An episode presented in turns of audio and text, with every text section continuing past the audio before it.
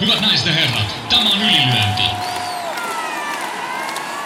Punaisessa kulmassa Turun ylpeys, Jani Mesikämmen. Ja häntä vastassa Stadin jättiläinen Jaakko Dalpakka.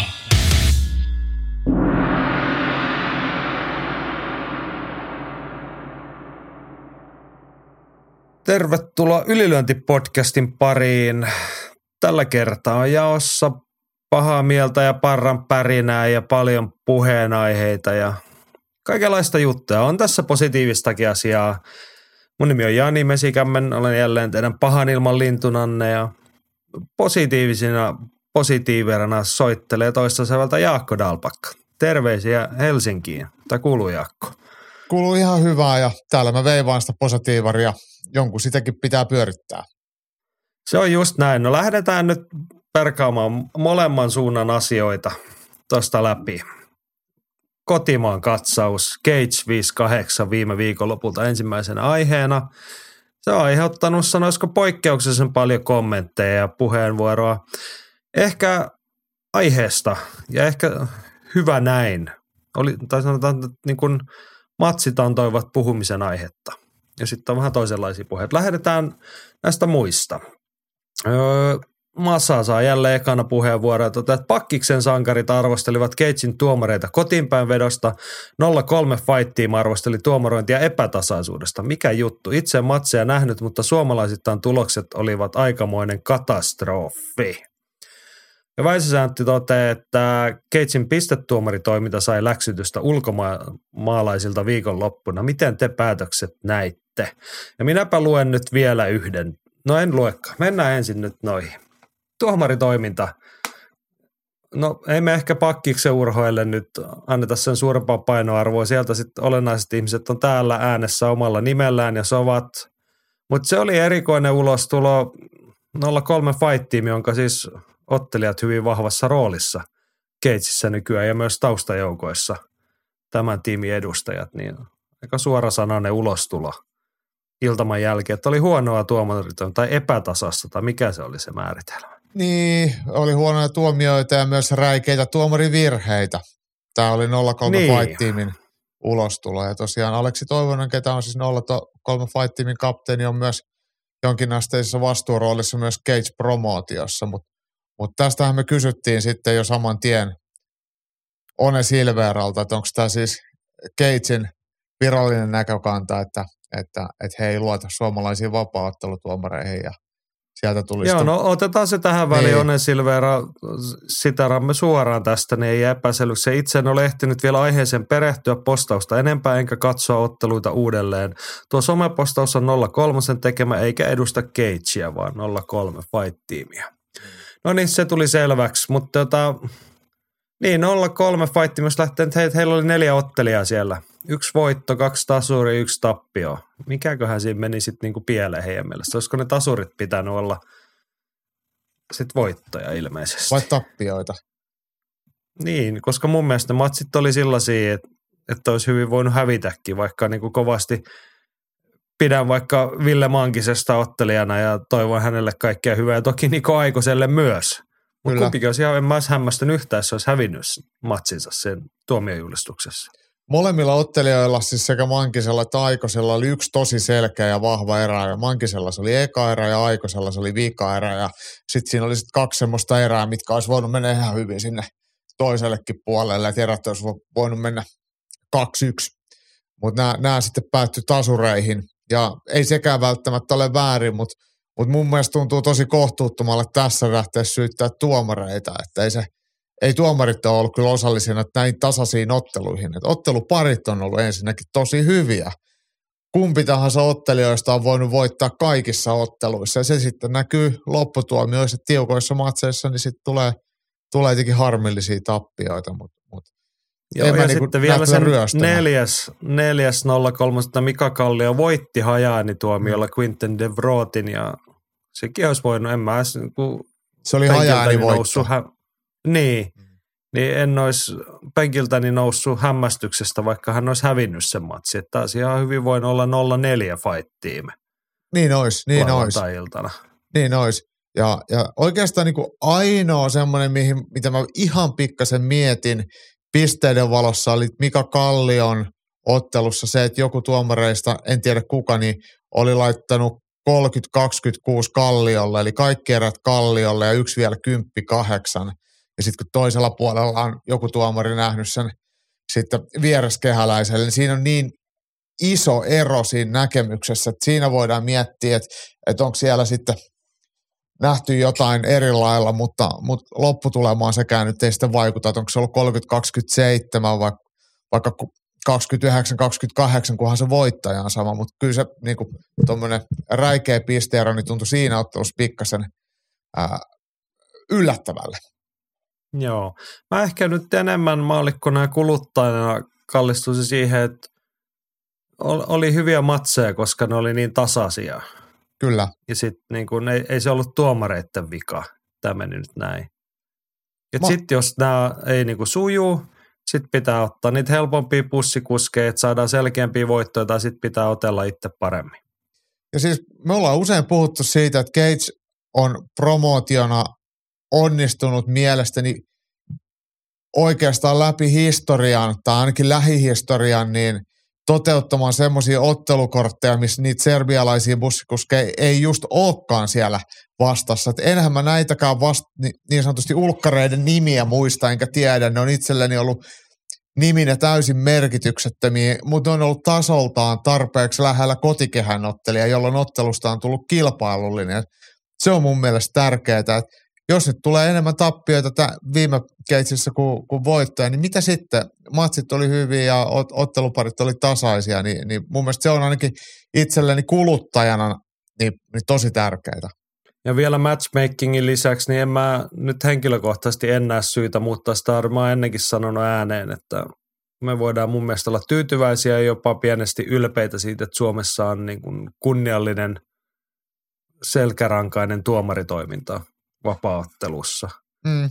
Niin ei nyt ole syytä kyseenalaistaa sitä vieläkään.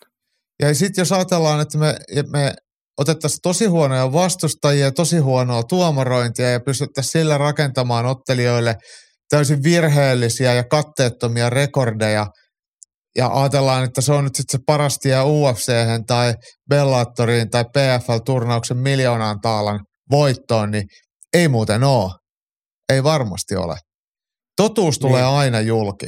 Että jos ollaan paskoja, niin sitä ei, se ei paskasta paremmaksi muutu, kun laitetaan siihen hienot käärepaperit. Ja tämä ei ollut siis haukku ottelijoita kohtaan, mutta tavallaan, että mieluummin ottelijoiden pitää kehittyä kilpailullisessa asetelmassa läpi uransa, jotta niistä tulee urheilullisesti tarpeeksi hyviä. Ja se on kuitenkin paras tapa menestyä. Kyllä, kyllä. Tai no mietin, että jos se kritiikki oli tuomaroinnin epätasaisuus, mm. niin jo toi sun mainitsema esimerkiksi Kallion matsi, että niin kun heilahtelee hyvin vahvasti kahden tuomarin näkemykset eri suuntiin, niin oliko se sitten sitä? Mm. Mutta e, enpä nyt osaa sanoa. Oh, pahoittelut. Kevät, tai kevät flunssa, vaan allergiavaivaa, niin aivastelen täällä sen takia – sähän tykkäsit Joo. siitä ikuisesta brittiläisestä kosteesta ja tuulisesta Mulle ja synkästä. sopisi oikein hyvin, jos vähän sataisi vettä, niin se huhtoo noin siitä pölyt aina pois pihalta. Mutta tota. Joo, mutta hei, ei sekään vielä riittänyt. Pistetuomarit oli huonoja, myös kehätuomarit oli huonoja. Sitä mieltä Seppäsen Mika Katsotaan, että kehätuomarit eivät mielestäni toimineet kovin hyvin Keitsissä. Todella paha teki katsoa, kun sekä Karvan Ahmad että Emil Kurhela joutuivat huonon tuomaritoiminnan uhriksi. Ahmadi tai edes Kulma eivät löytäneet itse tapaa lopettaa matsia, mutta niin pitkälle meni, että pahalta tuntui katsoa. Kurhelaa puolestaan kuristettiin niin pitkään tiedottomana, että ei mitään järkeä. Näytti sekin todella pahalta. Miten tästä kaikkein tärkeimmästäkään asiasta ei pidetä huolta? Mäkisen Tero kommentoi, että katsoin itse matsit toiselta riviltä, ei kuristuskaan mennyt yhtään myöhässä. Katso kokonaisuus ja katso uusintana. Eetu sitten taas komppaa Mika tuossa, että komppaa tätä varsinkin Karvanin osalta, ei ollut kivaa katseltavaa. Niin. Otetaan eka toi Emilin, no, otet... Emilin, Emilin niin, Kurhalla näet... pääottelu. Niin, Sä niin, näet käytännössä myös niin kuin noin riviltä kaksi siitä. Niin no joo, mä olin siinä vi- meidän vippöydän päädyssä ja katoin kyllä äh, tarkasti sen. Ja katoin myös hidastukset ja on katsonut jälkikäteenkin, kun me ollaan vähän kameralla vielä sohittu siellä paikan päällä, niin, niin, niin Kurhelahan otti erittäin vahvan ekan erän ja käytti vastustaja kanveen sillä tokas erässä sitten suunta vaihtui, tuli osumia Kurhelalle ja sitten siitä ää, kopsautettiin Kurhelan mattoon ja, ja sitten puolalainen kiipesi selkään ja tosi nopeasti sai sitten kuristuksen kohdalleen ää, ja saman tien kun siinä kaaduttiin niin sanotusti jotenkin kyljelleen, kun se kuristus uppos kohilleen, niin tuomari tuli kokeilemaan, että onko Kurhelalla käsi ja oli ja lopetti sen saman tien. Ja ei kyllä voi missään tapauksessa mun mielestä siinä ä, tuomarille antaa rapaa. Et vaikka mä en tykkää siitä, että yksikään ottelu menee liian pitkälle, on se lyöntien tai ä, raajojen vääntämisen tai hapen kulun rajoittamisen takia, mutta ei, toi ei kyllä ollut sellainen, että tuomari olisi mielestäni tehnyt siinä minkäänlaista virhettä.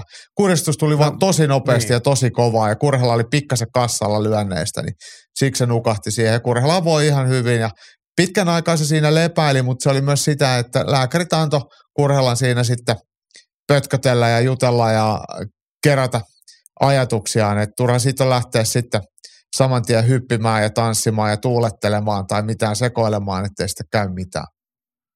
Joo, siis mä, mä oikeasti niin hämmennyin tästä Mikan arvoista, kun mulle ei jäänyt yhtään sellainen mielikuva ruudusta katsoa.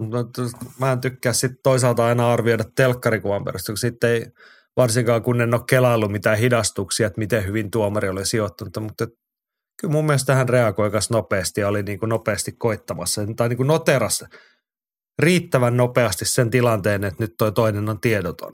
Kyllä. Ei siinä mitään vaarallista päässyt tapahtumaan sillä tavalla. Joo. Sitten Karvanesta. Joo. Niin, sehän on siis se matsi päättyi niin, eikö se ollut Karvan Ahmadi siinä jonkinnäköisessä kilpparissa siellä makaili ja otti kyllä ison määrän osumia suojaukseen tai pääsyn, mutta ei ne ollut hirveän kovia osumia. Ei, ei. Ja siis Karvan Ahmadihan lähtökohtaisesti roikkui Safiulla Husseinin yhdessä jalassa koko ottelun. Et taisi olla, tokassa ja kolmannessa erässä Karvan ei lyönyt kertaakaan. Et se vaan yritti roikkua ja painia. Et, et ei siellä ei niinku, tavallaan ei ollut varsinaisesti mitään muuta hätää kuin siinä, että, että väsyy. Ja ei, ei Husseinikään mikään mestariottelija siinä mielessä ollut, että olisi olisi lyönyt mitenkään hirveän kovaa. Et siellä lyötiin reisiä ja siellä lyötiin käsiä ja lyötiin kylkiä. Ahmadin varmaan suurin t- ähm, vienti tästä kotiin, niin ei ollut mustelmat silmissä tai silmäkulmissa tai nenäkipeä, vaan se, että oli vaan aivan saakeli hapoilla. Et totta kai se väkisin kaataminen vie voimia ja sitten kun toinen vielä vähän vetää litsaria korville. Toki siinä olisi voinut pistää ottelun kesken kulman toimesta, mutta ei, ei kehätuomarilla ollut sellaista syytä keskeyttää, kun Ahmadi ei, ettei Ahmadi olisi pystynyt suojelemaan itseään. Että Ahmadi niin, itse halusi otella ja, ja pystyi niin. ottelemaan. Hän oli siinä tolkussa, sehän ei välttämättä muille kuulega telkkari, että onko se niin kuin minkä verran kommunikoinut tuomari ja ottelija mm. siinä, mutta kyllä hän oli matsissa mukana. Se ei mennyt hyvin, mm. siinä tuli osumia, mutta hän kuitenkin niin kuin täytti ne kriteerit mun mielestä, millä ottelu voi jatkaa. Ja sitten se, mikä niin kuin aidosti tuntui pahalta, että sitten Ruotsin poika veti siihen loppuun sitten pamautti kylkeä oikein kunnon potkuun siitä mm. y- ylösnousessa. Että se varmaan sattui vielä seuraavanakin päivänä, mutta sitten taas matsi loppu siihen muutenkin. Niin Just se näin. ei niin kuin vaikuta tuomaritoimintaan millään tapaa. Joo. Mutta joo siis tavallaan matsin olisi voinut pistää aikaisemmin poikki ja se lopputulos olisi ollut ihan sama niin kuin loppumisen syytä lukuun ottamatta. Ahmadi hävisi mutta tota, kyllä mun mielestä tuomarin sit tässä lajissa pitää antaa toi mahis, että kun Ammattilaisen. Niin. Joo. Ja mä Kisentero oli itse asiassa samaa mieltä tosta, että niinku paljon lyöntejä, mutta ei suojaamattomia eikä isoja lyöntejä ja mm. Karvan oli matsissa mukana. Että ehkä siinä meni nyt vaan se oma, ehkä suurin kolhu tuli sitten ylpeydelle tai niinku itsetuntoon tai johonkin, että eihän se niin kuin hyvin mennyt Karvan Ahmadilta. No ei. Eihän myöskään sit mitään hirveätä kuritusta siinä saanut, vaikka niitä osumia siinä napsittiin.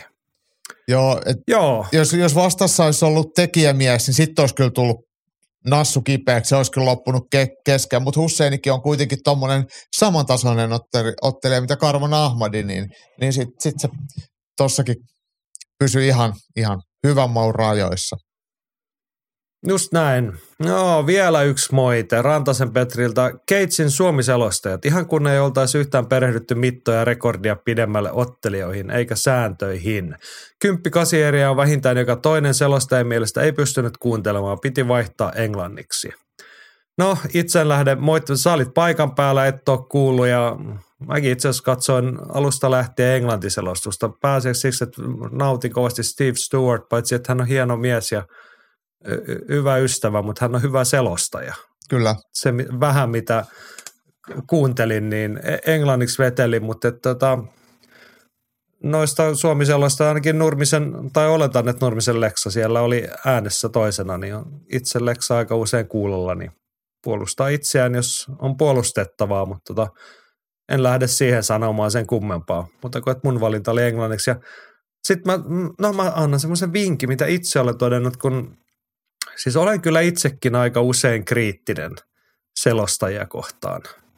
Enkä niin kuin kaikesta pidä. Mukaan lukee UFC selosti, mä aika harvoin kuuntelen selostuksia. Mä otan äänen pois ja sitten mä otan pistää niin kuin sopivan musiikin Spotifysta siihen päälle soimaan kuulokkeisiin. Niin, niin, niin.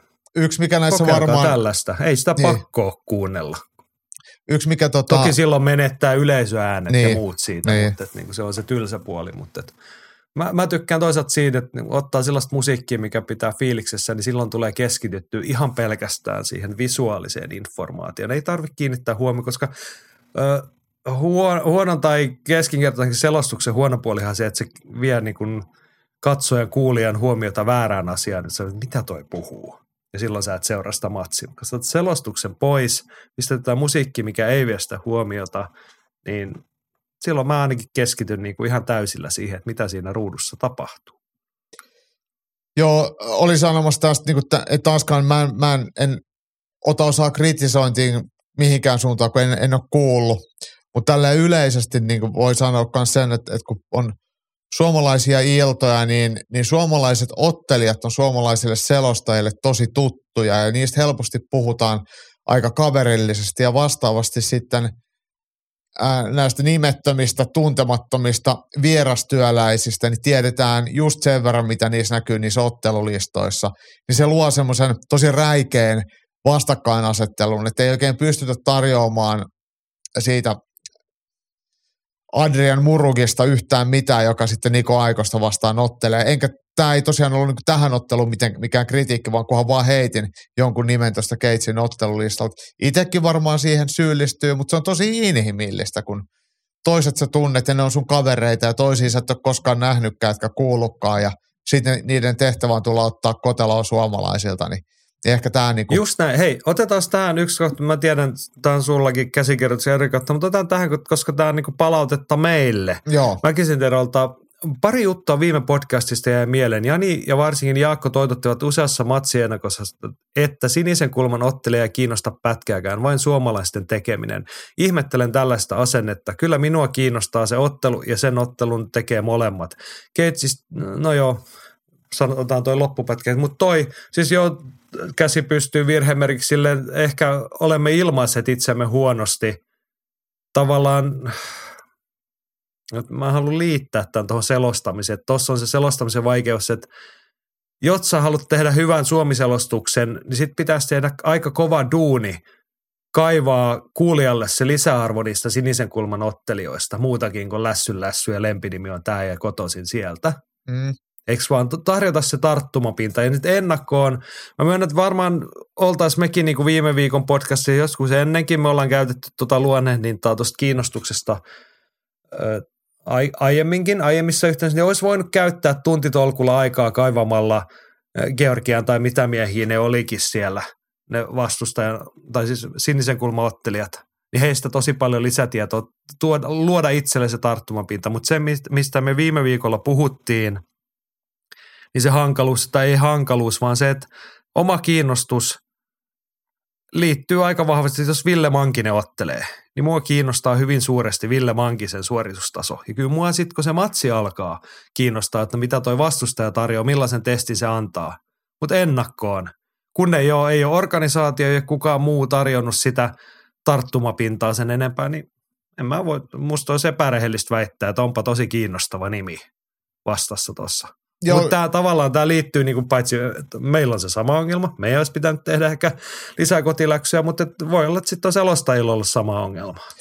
Ää, tai tähän, helposti on. Mm, mutta mut, tämä on niinku tämmöinen, mä ehkä sanon tämän asian nyt vähän kaupallisessa mielessä, että et kulttuuritalolla ei ole kukaan tullut katsoa Keir Harvey eikä, eikä sa, uh, Safiullah Husseinia eikä Quinten de Vrottia. Kukaan ei edes muista niiden nimiä, en edes minä, ellen mä lukenut niitä. Ainoa, mitä mä muistan etukäteen, kun me näitä tehtiin ja katsottiin, tehdään, tehdään ennakoita, kun me ollaan katsottu näiden suomalaisten vastustajat, niiden rekordit, vastustajat ja viimeisimmissä matseissa näyttävät elkeet on riittävän hyvät tarjoamaan suomalaiselle ottelijalle kilpailullisen vastuksen. Et se on just niin kuin Tero sanoi, että kaksi ottelijaa siihen vaaditaan, että se ottelupari on mielenkiintoinen. Mutta jos Ville Mankinen ei voita, niin ei mua sille ihan hirveästi toi Kier Harvey sit kuitenkaan tulevaisuudessa kiinnosta, ellei se nyt sitten lähde UFC jossain kohtaa, mutta näin, että et kyllä mulla on hyvin vahvasti suomalainen tulokulma siihen ja niillä ne liput myydään, niillä ne nimet myydään, tai siis sitä varten ne näkyy suomalaisella Viaplaylla ja sitä varten niitä ihmiset katsoo. Et, et siinä mielessä se, se, ne on niinku nime, niminä ihan merkityksettömiä noi vierastyöläiset, vaan niiden taidollinen taso on ainoa, mikä, mikä niin kuin mittaa Joo, sitten kotikehän Terolla hyvä tasoa. pointti, hei. Mä ymmärrän ton. Ja sitten toisaalta mä haluan vielä korostaa sitä, että esimerkiksi kun matsien alettua, niin kyllä tämä mainittu Kier Harvey, Ville Mankisen vastustaja, niin kyllä hän sen kiinnostuksen ja kunnioituksen ansaitsi siinä kolmen erän aikana. Totta kai. Otti hyvän matsin, pisti Villen tiukoille. Ja varsinkin sit pääottelu voittanut puolalainen, jonka nimeä nyt, kun mulla ei ole sitä välilehteä auki, niin en muista vieläkään, mutta että, niin kuin, hän oli positiivinen yllätys. Hmm. Mutta että, ei se niin kuin poista sitä, että millä tulokulmalla tuohon tullaan. Ja musta pätee paitsi lipun ostaneisiin, niin myös varmasti suuren osan ylilöintiperheestä, että, että te näitä jaksoja kuuntele sen takia, että mikä skotti sieltä nyt on tulossa välttämättä. Mm. Niin kuin sillä ku, tulokulmalla ensisijaisesti. Mutta otetaan kritiikki vastaan nöyrästi ja tota, koitetaan jatkossa skarpata ton suhteen. Otetaan tota, vielä yksi moite tai tämmöinen, hetkinen, hetkinen, hetkinen, mulla on kaikki paperit nyt aivan sekaisin tuolla. Niin, siis tuossa lopetin äsken Teron kommentin, ja Tero kertoo näin vielä yksi. Keitsistä vielä amatööriottelut taidettiin vetää tyhjille lehtereille. Niiden alkamisaikaa kello 17.15 ei kerrottu ainakaan edes pääsylipussa. Niin, ja siis mulle oli pieni pettymys. Me täällä, kun näitä tulokulmia ja muita haettiin, niin me oltiin vahvasti Sunny Brenforsin hypejunassa. Ollaan vieläkin toki. Totta kai. Voitto tuli, mutta et kyllä mulla oli pettymys, kun mä pistin lähetyksen käyntiin, niin jaha, että ne on ollut ja ei niitä näykää tässä ne kaksi amatöörimatsia, mitkä olisi ollut ihan kiinnostavia kotimaisia nimiä siellä. Niin siinä ehkä olisi ollut pieni viestinnän paikka ja ei ehkä olisi ollut liikaa vaadittu, että nehän olisi voinut sitten ajaa vaikka jollain tauolla. Jos, jos ei suorana, niin vähintään sitten jälkilähetyksenä, kun siinä otteluillassahan taukoja, niin mm. katsojille olisi voinut hyvin tarjota. Mutta se on tietysti tosi harmillista, että jos ei siellä sama. oikein ollut – niin, näitähän on erilaisia vaihtoehtoja. Jos siinä olisi saanut sitoutettua somekansaa hmm. omille kanaville, mutta tota, se on harmillista, että jos ei siellä sitten paikan päälläkään jengi ehtinyt tai tiennyt, että siellä olisi ollut matsi, koska Sani Brandforsi olisi kyllä kannattanut kaikkien mahdollisten ihmisten nähdä. Ja Samaa se on kolehmainen tietty myös, vaikka häviskin matsinsa. Hmm. Kyllä, kyllä. Että he olisivat ansainnut ehkä enemmän sitten tässä kohtaa. Joo, ja toihan nyt on kuitenkin ihan tervetullut, että tämmöisiä vähän korkeamman profiilin amatöörimatseja tuonne Keitsin esiotteluihin saadaan, mutta kyllä mun mielestä niistä kannattaa ottaa ilo irti, ja itse asiassa varmaan sekä Sanin että Teon kavereita on yllättävän moni semmoinen potentiaalinen li- lipunostaja. Et, et, et vaikka no isoilla nimillä tai tunnetumilla nimillä myydään jotain vippöytiä niiden lähipiirille, mutta kyllä noita ihan peruslippuja, niin menee näille ihan perusottelijoiden lähipiirille aika, aika helposti. Joo. Mutta hei, mennään eteenpäin, koska tätä Keitsin jälkipyykkiä riittää. Riskilä, mikä oli kommentoinut tuohon, tota, tuohon Teron pointtiin noista ulkomaalaisista ottelijoista, että organisaation puolesta lauantaina kerrottiin, että ulkomaalaiset ottelijat ovat vastedeskin tärkeässä roolissa sinisessä kulmassa. Viaplay-sopimuksen myötä halutaan lisää näkyvyyttä ja kiinnostusta myös skandeihin ja Euroopan suuntaan. Ulkomaalaisten katsojien määrä Viaplayssa on tällä hetkellä suurempi kuin kotimaan katsojien määrä, joten mielestäni tämä on oikein järkevä ratkaisu Keitsin puolesta. Hmm. Niin. Kyllä. Laadukas englanninkielinen selostus. Vellu vetää MC-nä Speakit enkuks. Ei, ei kalpene yhtään. TV-tuotanto erittäin korkeatasoinen ja Aikosen Nikola oli vielä tanssitytöt siinä kehään tulossa ja karvalakki päässä, niin kyllähän se on ihan maailman meininki, tai maailmanluokan meininki, että itse kyllä tykkään ja arvostan. Ja kun me ollaan välillä vähän annettu pyyhkeitä Keitsille siitä näköalattomuudesta ja siitä, että ei haluta kehittyä, niin ehkä toi on nyt sitten semmoinen kehitys, mitä me ei osattu ehkä samalla lailla nähdä, koska me katsotaan sitä vain Suomen markkinoilta, mutta mutta jos, jos vaikka Viaplay, sitten Viaplay-yhteistyön kautta panostetaan Suomi, Ruotsi, Tanska, Norja akselilla yhteisesti, niin tämähän olisi tosi tervetullutta, että sitten meillä olisi neljä skandi maaottelijaa samassa promootiossa. Kyllä, kyllä. Siis ilman muuta hyvää se onhan toi ollut niin kuin aistittavissa, mutta ehkä pienenä toiveena sitten on toi, että niin kuin sit organisaation kannattaa myös kiinnittää siihen, että vaikka ne on sinisen kulman ottelijoita, niin tälle perus ydinyleisölle täällä Suomessakin, niin tarjotkaa vähän sitä tarttumapintaa. Mä tiedän, että se on hankalaa, ne saattaa tulla vaikka torstaina Suomeen, mm. ne vieraskehäottelijat, ja ei se ole niin helppoa jollain niin kuin etäyhteyksin tehdä ennakkoon niitä juttuja ja muuta, mutta et jollain tapaa sitten kannattaa kiinnittää huomiota siihen myös, että mitä on tarjottavana niiden, tai sen kiinnostuksen luominen myös niiden kautta. Mutta joo, mielenkiintoinen pointti. Mutta nyt me palataan niihin matseihin, koska ne on vielä läpikäymättä tässä kokonaan. Ja alkuuhan tuossa todettiin, Masa totesi, että suomalaisittain tulokset oli aikamoinen katastrofi ja Niskalan Paavo siihen huomatti, että elähän nyt. Brentfors keräsi tukun kokemusta ja ruotsalaisen päänahan karstat otettu pois ennen hamaraa. Niin, Sani Brentfors jatkaa voittokulkua ja tiivistä ottelutahti ensi viikolla Hamara Turussa seuraava matsi.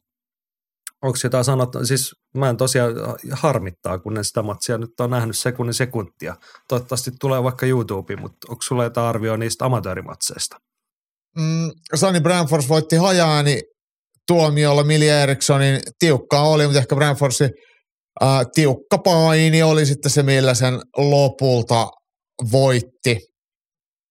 Ja Mili Eriksson vähän vanhempi gimma sitten jo, niin ehkä vähän semmoinen niin pysty fyysisestikin pistää tälle härkämäiselle Branforsille ainakin hetkittäin aisoihin, mutta hyvä matsi, tärkeä voitto ja niin kuin tuossa sanottiin, niin, niin sitä tärkeää kokemusta, että tämmöisiä otteluita vaan lisää ja eihän se ole pitkä aika, kun nähdään taas Sani häkissä, kun Hamara sitten 6.5. käydään. Ja tuo eka ottelu, missä Teo Kolemainen hävisi hajaäänillä Norjan Artur Abubakaroville, niin, niin ihan kilpailullinen matsi Kolehmainen Moukaroi pystyssä ja Abubakarov tietenkin nimensä velvoittamana niin roikku jaloissa painimassa. Niin, ja voitti sitten niukasti. Joo, voitti sitten tiukasti. Mutta mut hyviä matseja, ei, ei voi yhtään, yhtään tota, haukkua Joo, no ei hau, haukuta jotain muuta sitten. Ö, otetaan täältä ammattilaismatsista, niistäkin reilusti tullut puhetta ja arvioita. Rantasen Petriltä miinusta, miinusta siis miinusmerkkinen merkintä lauantailasta. Keitsin suomalaiset ei oikein lähteneet. Skunbekin voittokin vähintäänkin kyseenalainen. Plussaa Keitsin matchmaking jälleen korkeaa tasoa. Yhtään helppoa voittoa ei suomalaisille ollut tarjolla. Joo, otetaan mm. Skunbeckista ensin kiinni. Tuossa Tammisen Timolta on myös hänestä kommentti. Seuraavassa Keitsissä pääottelussa pitäisi olla Niko Skunbeck, joka on todella viihdyttävä ottelija. Hänen matseissaan on aina vaara läsnä ja nautin myös siitä, että hän suojaa päätään hyvin käsillä sekä vartalon liikkeellä. Keits 58 tapahtuma muut viihdyttävät suomalaiset olivat Ville Mankinen, Markus Rytahonka ja Hamad Dara. No, Niklas Skunbeck illan kolmannes viimeisessä matsissa otti pistevoiton Evasio de Nofriosta – Mm. Se oli kyllä, no se oli värikästä menoa ja Timo pystyi ottelun miehenä lu- luonnollisesti nauttiko. Reipashenkisesti heilutettiin hansikasta. Joo, Skumbeck ehkä vähän konservatiivisesti käytti niitä isoimpia pusujaan, että siellä varmaan se ottelutauko vähän näkyy. Mutta mut kertaalleen löi italialaisen oikein, oikein mutkalle ja pääsi siinä vielä mouhimaan, mutta, mutta ei saanut siitä lyötyä kesken ja täyteen aikaan mentiin, mutta mut kyllä mä etukäteen jo, mulla oli iso luotto Skumbeckiin ja, ja, ja tota, mielelläni halusin nähdä hänet mahdollisimman nopeasti uudelleen ottelemassa, ei tarvitse sitten odotella. Joo, toivottavasti ei ihan syksyyn asti mene, nyt kun on tauko ollut alla, että jos tuosta ilman isompia kolhuja selvisi, niin sitten vaan kehi. Petri vähän kyseenalaisti sitäkin pistevoittoa, mutta tota, en mä nyt, kun ei kyseenalaistettu niitä muitakaan tuoma, nyt en mä näe, mulle ei jäänyt sellaista fiilistä, että tässä meni nyt joku pieleen. Aika tasainen matsi oli. Joo, kyllä se oli siis tasainen, mutta kyllä Skubeckilla oli niinku se, ne avaimet voittoon. Että en mä tosta, mun on vaikea keksiä semmoista suoraa urputtamista, että et, et, et kyllä parempi voitti, marginaalit oli pienet, mutta kyllä oli aika se sit kuitenkin mun mielestä niinku helpohko arvostella. Joo, Joten menemme eteenpäin. Illa pääottelussahan kävi sillä tavalla ikävästi, että Emil Kurhela hävisi tosiaan kuristuksella sitä tuomari, mitä sitä loppua siinä jo Puhuttiin, Dominik Kierovski otti siis takakuristuksella voita, mutta puhutaanpa Kurhelasta. Mikke pohti, että onko Kurhelan tappio tässä kohtaa ihan hyvä juttu ja hyvä lainausmerkeissä. Kovassa hypessä oleva nuori mies pääsee nyt näyttämään, löytyykö lujaa luonnetta, että miten saadaan apina pois niskasta. Mm. Emil Kurhelalla tietenkin tappioita amatööriuralta on, on tosi tiukoistakin paikoista ja niistä on sitten menty eteenpäin. Että tämä ei ole silleen niin kuin ainutlaatuinen, vaikka nyt niin kuin ensimmäinen ammattilaiskehässä. Ja Kurhelahan on kyllä luonteeltaan erittäin tuommoinen, miten nyt voisi sanoa, tervejärkisen ja maanläheisen oloinen, että vaikka nyt ketään voisi etukäteen sanoa, että joku ottaa tappiot paremmin kuin toinen, mutta, mutta sanotaan, että oma, oma oletus on siitä, että Emil Kurhela on tolku ja järjen mies, niin, niin varmasti ymmärtää, että tämä kuuluu osana tähän. Ja oikeastaan ainoa semmoinen, mikä, mikä tässä tappiossa voi jättää se pieni kirvelevä maun, ainakin itselleni, että se ensimmäinen erä meni ihan nätisti ja Kurhela vielä Gierovskia käytti nopealla etumaisella yläkoukulla kanveesillakin, että et matsi oli tosi hyvin hallussa, mutta sitten suunta vaihtui täysin toisessa erässä ja näytti vähän sille, että Kurhella sippaski, että en tiedä, että sippasko sen takia, että Gierovski vähän osui, mutta, mutta eka erä oli näytöstä siltä. ja toisin, toinen erä oli sitten toisen ottelijan näytöstä. Niin, Terolla tuohon kriittinen huomio, että varmasti on monella mielessä Kurhelan otteluasento, joka oli kuin Bobby Greenillä, mutta eipä tuntunut toimivan, kun vastassa oli ulottuva terävälyöntinen kuntokone. En näe syytä roikotella käsiä varsinkin siinä tilanteessa, kun huomaa, että alkaa omissa kolisemaan. Oliko jo pölyä hyllyllä sen verran, että ei pystynyt muuttamaan suojausta kautta etäisyyttä? Löydätkö jotain tämmöistä virhe- tai korjaamista siitä Emilin ottelemisista? Tämä on sille vaikea kysymys, että, että käsi voi pitää vaikka takataskus, jos, jos ei vaan ota lyönteen naamaan, mutta sitten jos niitä ottaa, niin sitten sit se näyttää tosi tyhmälle ja tuntuu hölmölle, jos ei ole yrittänyt suojata. Että. Ja nyt vähän näytti sitten silleen, että, että kun se alku meni hyvin ja homma oli hallussa, niin sitten yhtäkkiä vedettiinkin housut kinttuun ja pää vessanpönttöön, että et, et, mutta mut silleen, kun ei, en millään lailla näe Emil Kurhalaa hänen arkista harjoittelua, enkä sparraamista, enkä, enkä silleen tiedä yhtään, mitä tehdään tai millä, millä, millälaisella, minkälaisella suunnitelmalla on lähetty tähän, niin olisi tosi väärin lähteä ihan suoraan sanoa, että, että tehtiin joku karmiva virhe. Sen mä tiedän, että Kurhelalla on helvetin kovat painonvedot ja niistä palautuminen, niin, niin ei, ei ole mikään helppo homma ja se harvoin alkaa edesauttaa iskun kestävyyttä, että et sitten jos kopsahtelee, niin se voi yhtäkkiä pienempikin osuma muuttua niin sanotusti isommaksi ja sitten kääntää ottelun kulun. Niin, nämä on aina vaikeita sivusta katsoa ja arvioida, mikä minkäkin verran vaikuttaa. Mutta mä sanon vain yleisenä arviona, että se mielikuva, mikä minulla on nuoresta Kurhelasta, niin hänellä on kuitenkin reilun mittainen amatööriura, johon mahtui takaiskuja ja vastoinkäymisiä – ja hän on niistä joka kerta palannut ja nostanut pään pystyyn ja mennyt seuraaviin kisoihin, niin en mä nyt e- epäile yhtään, etteikö tässäkään olisi niin kuin, siis minusta oli Mikkelä hyvä pointti, että ei niin kuin tappio eikä tällainen ikävän näköinen tappio tietenkään koskaan sinänsä hyvä asia, mutta että oppimisen kannalta tässä kohtaa noita on varaa vielä ottaa. jos tehti, tehdään tästä... Kunhan noin- se on niin, että siitä, se, siitä oikeasti otetaan se oppi. Niin, mikä meni pieleen, mitä kyllä. me korjataan seuraavaksi kerraksi. Ja oli sanomassa siitä, että jos nyt Emilin lista on kym, äh, anteeksi, viisi ja yksi, ja sitten jos me kerrotaan se kahdella, niin sitten se olisi kymmenen ja kaksi, ja sitten sit sen jälkeen se olisi 20 ja kolme, jos taas kerrotaan se kahdella, että sillä, että ei anteeksi 20, 24, että ne on tällä, kun mentäisiin samalla tahdilla, niin sillä tulee jo tosi kunniallinen rekordi, Kyllä, kyllä. jos näin, näin ajattelee, että, että yksi tappio ja viisi voittoa tyyliin, niin se on ihan tosi fine. Ja se, se on jo niin kuin tilastollisestikin siinä aika hyvin on jo pystytty todennäköisyyksiä huijaamaan. Niin, ja siis totta kai ymmärrän, että olisi varmasti haluttu voitto, olisi kivampi, kun se olisi 10-0 se lista, mutta et voi ajatella myös silleen, että jos Emil Kurhela pystyy tuohon alkuun ottaa ne viisi matsia putkeen voittoa, niin varmasti samalla ja kehittyvällä suoritustasolla hän pystyy ottamaan vaikka uuden videotteluvoittoputken, niin sitten se saattaakin olla 10 ja 1 lista, ei tässä nyt mitään sen dramaattisempaa tapahtunut, kunhan tämä ei nyt jää vaan niinku semmoiseksi synkä, synki, synkäksi ja kummittelevaksi harmitukseksi siellä, vaan että se on opinkappale. Nyt kävi näin, siitä otetaan opiksi ja ensi kerralla ollaan parempia. Jep. Mä, mä nopeasti nyt palaan yhden pykälän taaksepäin, kun tuosta puhuttiin Skubeckista ja ollaan puhuttu aikaisemmin noista Mika Kalliosta ja aikaisestakin nopeasti, niin tää, nämä kaikki ottelijathan on hei samassa painoluokassa, että 7-7 kiloset miesten välisarja, niin, niin tämähän on tosi mehevä, että tämä kyllä saataisiin tosi hyviä matseja Suomi-Suomi hengessä. Niin, no palataan nyt kerran järjestetään. vielä niihin sinisen kulman ottelijoihin, että kiinnostaisi huomattavan paljon tollanen. Mm, Ja huomattavan paljon enemmän kuin noi vastustajat, mitä nyt oli Niin. tuotu. Mutta joo, onhan näitä. On ne Mankinen ja Kurhelakin samassa painoluokassa. Se- Se olisi varmaan kiinnostavin matsi, mitä Suomi vapaattelussa voitaisiin järjestää tällä hetkellä, mutta niin, kyllä. tuskinpa näemme. No joo, se siitä. Öö, Tuossa on vielä muitakin kommentteja.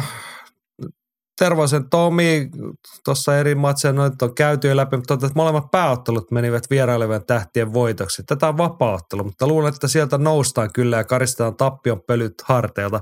Otetaan se toinen pääottelu. Walter Cogliandro voitti Anaconda-kuristuksella Markus Rytohongan toisessa erässä. Cogliandro on nähty ennenkin täällä. Hänen alkaa olla vähän tarttuvan pitää. Musta hän otti ihan hyvin, Mm. mutta otti myös Rytohonka. Sä varsinkin, sä olit tosi, kehuit isosti hänen ensimmäistä eräänsä. Mä oon kyllä samaa mieltä.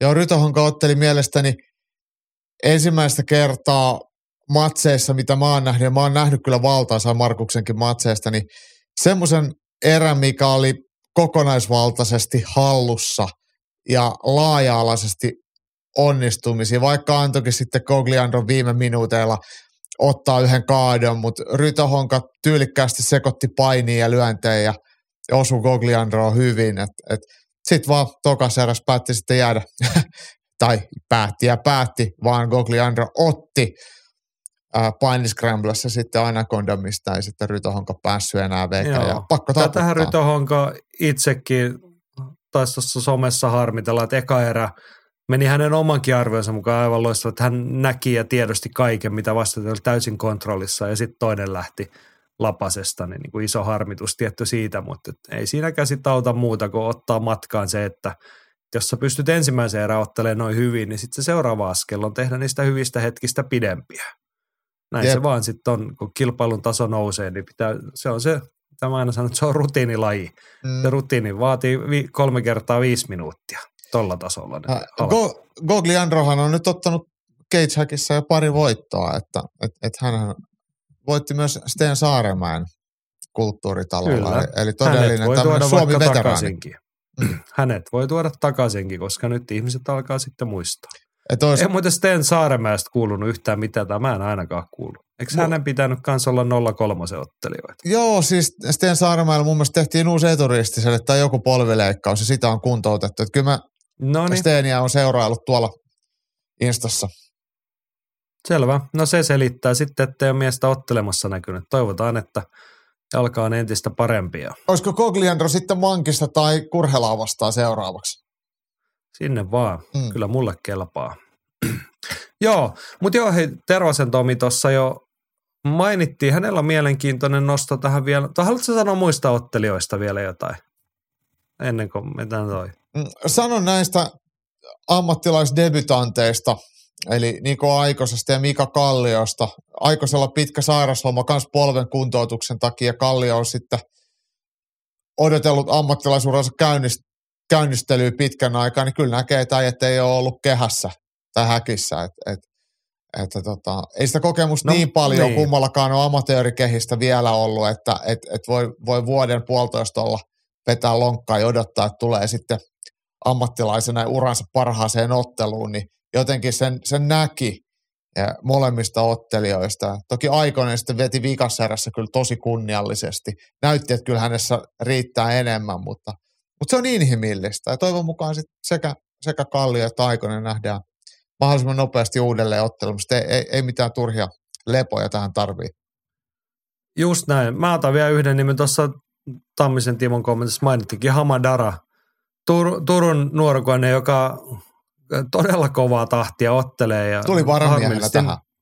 Tuli varamiehenä, mutta tarttui tilaisuuteen. Tästä puhuttiin viime viikolla, vähän old school meiningillä. Tullaan ja mennään, kun on matsia tarjolla. Niin nyt tuli pistetappio Jon Furuheimille, joka on siis norjalainen ja Keitsin sopimusottelija, yksi näistä. Hän ei ole siis sinisen kulman, vaan punaisen kulman ottelija tässä matsissa. Mutta Hamadara varamiehenä viime hetkellä siihen, niin oikein hyvä esitys mun mielestä. Et nyt mä vaan sanoin sulle jo tuossa ennen lähettä, että harmittaa, että niin nyt sois nuorelle miehelle onnistumisia, että kun noin tiiviisti ottelee. Mm. Viisi matsia ottanut tosi tiiviseen tahtiin ja niistä neljä tappioa, että ettei ala niin kuin leuka riippua turhaan. Mä en usko, että Hamalla niin käy. Mä sanoin tästä John, jo, Jon Furuheimista, jo, jolla oli tietenkin taas kameraryhmät mukana, norjalainen kansallissankari. Ää, oliko näin, että potkunyrkkeily ja tainyrkkeily maailmanmestari luki jossain, mutta mut ei kyllä niinku otteet ollut ihan maailmanmestaruusluokan tasoa. Että kovin keskinkertainen oli sitten kuitenkin pystyottelijana. Et, et Hama pisti tosi tiukasti kyllä kam- kampoihin Furuheimille. Mikä Joo. tietenkin kunnia Hamalle. Hän sai maailmanmestari Juu. näyttää ihan kuolevaiselle. Just näin, mutta ei muuta kuin lisää puita uuniin, vaan sieltä Turun miehellekin. Mutta niin, nyt mä palaan siihen Tervasen Tomi. Hänellä oli mielenkiintoinen nosto vielä tähän loppuun viimeisenä asiana Keitsin tiimoilta. Ajatuksena ja matkana muistoihin. Aikoinaan myös Keitsissä oli eri painoluokassa titteliotteluita. Mestaruuksia jaettiin. Olisikohan mahdollista, että näitä voitaisiin palauttaa? Saataisiin hieman isomaailman tyyliä ja ainahan vyöstä mielellään ottelijat ottelee. Voisiko olla nyt ajankohtaista, kun Gates levitykseltään Viaplayn kautta näkyy hyvin ja sitä kautta voisi huo- toisi huomiota maailmalla. Kuparisen Jamilta hyvä kommentti myös tuohon, että Vöissä varmaankin suurin haaste lienee se, että jos, jos se on kenenkään muun kuin suomalaisen lanteella, niin puolustaminen on aika epätodennäköistä. Tai mestarille joudutaan pulittamaan ekstraa, että tulee paikalle. No niin. Mutta toisaalta, no siis lähdetään siitä, mä olen ehdottomasti sen kannalta, että jos se tehdään hyvin, jos se tehdään järkevästi, niin kyllä, tuokaa takaisin. Sitten on muuten kohta 10 vuotta. Mun mielestä se on ollut 2014, kun Glenn Sparve ja Juhan Vänttinen otteli Kyllä. välisarjan 2014, mestaruus. Se, on- se on varmaankin viimeinen kerta, kun niitä on. Ja ensimmäisiä kertoja, kun Keitsi on Kultsalla muuten ollut silloin. Niin on. niin Ihan on. ensimmäisen sen jälkeen, missä muualla sitten ollakaan oltu. Niin, mutta jos se tehdään paremmin kuin silloin, silloinhan oli just toi Jamin kuvailema ongelma.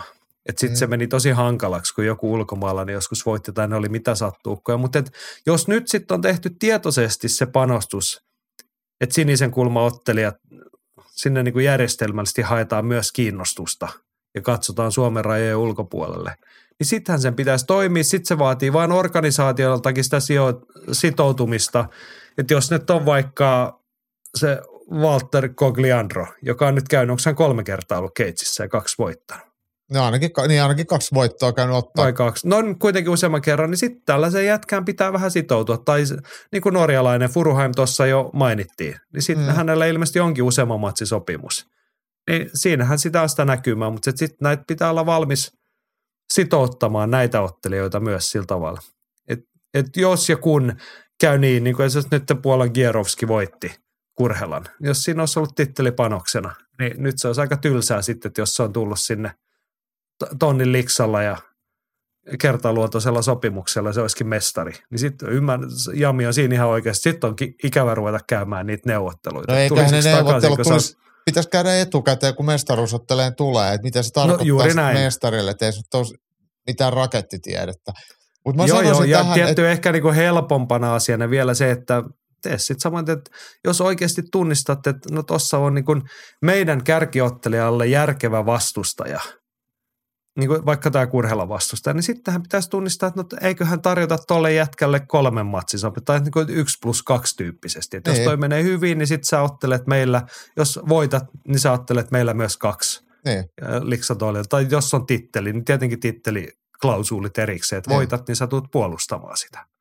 Ja tota, yksi, mikä tässä niinku helpottaa sitä riskiä, että mestaruus ei ole suomalainen, niin kun puhutaan nyt tästä Viaplay-yhteistyöstä, niin tämä olisi vielä selkeämmin skandinaavinen, tai miksei, miksei Virokin voisi olla siinä mukana, mutta sillä, että jos siellä on suomalaisia, ruotsalaisia ja norjalaisia, tanskalaisia, virolaisia, kaikki on ihan naapurimaita ja tietyllä tavalla kaikki on sivistysmaita ja asioiden sopiminen ja järjestely ja myös tämmöinen niin yleinen hintataso on silleen, kaikki tajuu, että näistä saa tämän ja tämän verran fyrkkaa, niin, niin olisi helppo toteuttaa. Ja sitten kun se on Keitsin mestaruus, niin mitä väliä, että siellä ei ole eteläafrikkalaisia. Että et onhan King of Kingskin käyttää jotain titteliä, että se on niiden maailmanmestari, mutta sehän on Baltian mestaruus niin kuin periaatteessa.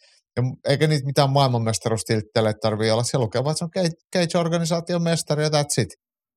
Joo.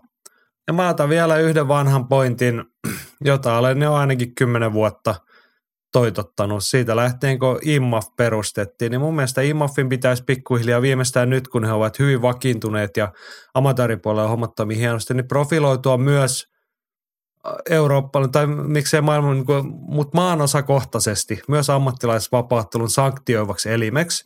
Enkä toivo sellaista nyrkkeilyn kaltaista rahantekokonetta ja hullumyllyä, vaan että jollain niin kuin suurin piirtein muodollisella korvauksella sanktioidaan Euroopan mestaruusotteluita vaikkapa. Mm.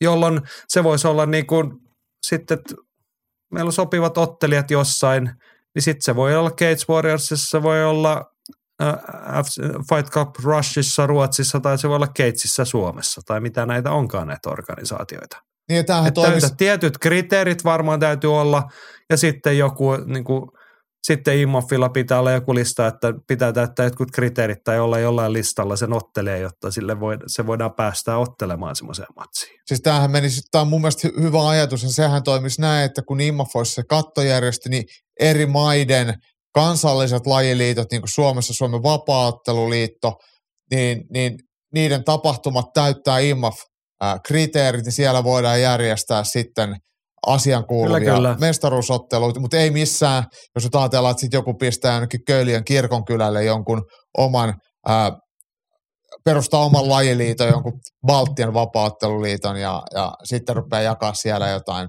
pöitä, niin ei silleen. Että se olisi niinku tämmöinen, vähän kuin EBU, joka on Euroopan Boxing Union, että se olisi niinku tämmöinen, Juuri näin. Ja nimenomaan pointtina se, että kun tästä ei tehtäisi niinku rahastuskonetta IMAFin suuntaan, vaan sille, että niinku tyyliin hallinnolliset kulut peittoon ja mm. joku saa järjestää, sit se ei ole kenenkään yhden taskussa se homma, vaan että se on niinku aidosti ja läpinäkyvästi jaetaan, niin tämä olisi kuitenkin promootioille lajia edistävä tekijä, että Keitsi saisi vaikka sellaisen ottelun järjestettäväksi, niin olisihan se nyt pikkasen eri asia myydä. Että täällä otellaan EM-tittelistä. Niin ja sitten se myös mahdollistaisi ja tekisi enemmän sitä ammattilaistoimintaa, äh, miten nyt voisi sanoa, samoja kriteerejä täyttäväksi ja yhteistyötä eri maiden välillä, kun, kun täyttää tietyt normit ja otellaan samojen, saman kattoorganisaation alla. Et jos siellä olisi jotain vilunkipeliä tyyliin, niin sitten IMAF ei hyväksy enää niitä. Et jos ei vaikka doping-kontrolliin, niin sitten voi sanoa, että fuck it, että teillä ei ole mitään oikeutta näihin IMAF ää, Niin. karkeloihin. Että, et, sitten ei tarvitsisi niin hirveän käydä missään Puolassa tai valko tai missään ottelemassa. Mutta näin niin periaatteessa se nostaisi myös se vapaattelutasoa, kun se ää, kriteeristö tulisi yhtäläiseksi ja, ja tavallaan sitä rimaa nostettaisiin, niin kansallisestikin jouduttaisiin siitä. Suomessahan kaikki on tosi hyvin ja Ruotsissakin aika hyvin, että ei se siitä ole kiinni, mutta myös muualla tultaisiin tähän samalle tasolle, että se ei olisi mitään pelkkä, pelkkää testo, testopossujen puuhastelua. No niin, eli make it happen. Mm. Vöitä jakoon vaan. Hei, kotimaan katsauksessa vielä toinenkin tärkeä aihe. Tähän emme käytä kauheasti aikaa, Ei, mä, mutta mä, haluan vielä viikolla... sanoa, mä haluan vielä sanoa No. ennen kuin menet tonne, koska meidän, meidän unohtuu meidän äh, Cage video, että mehän käytiin kuvaamassa tuo Cage 58 Jannen kanssa ja meillähän oli kolme tuoretta potentiaalista vapauttelutähteä haastateltavan. Siellä on Jesse Pynnönen, Bohemi, Max Blumfeld ja sitten tuore U23 kreikkalais-suomalaispainin Euroopan mestari Tino Ojala ja kaikki puhuu, että mitä, miten heistä voisi tulla vapauttelijoita. No niin, eli käytte YouTubessa katsaus Ylilöinti Studio-kanavalta. Sieltä löytyy tuoretta matskua ja Gates 58 tunnelmia sieltä näiden hahmojen kautta. Hyvä, kun sinä muistit.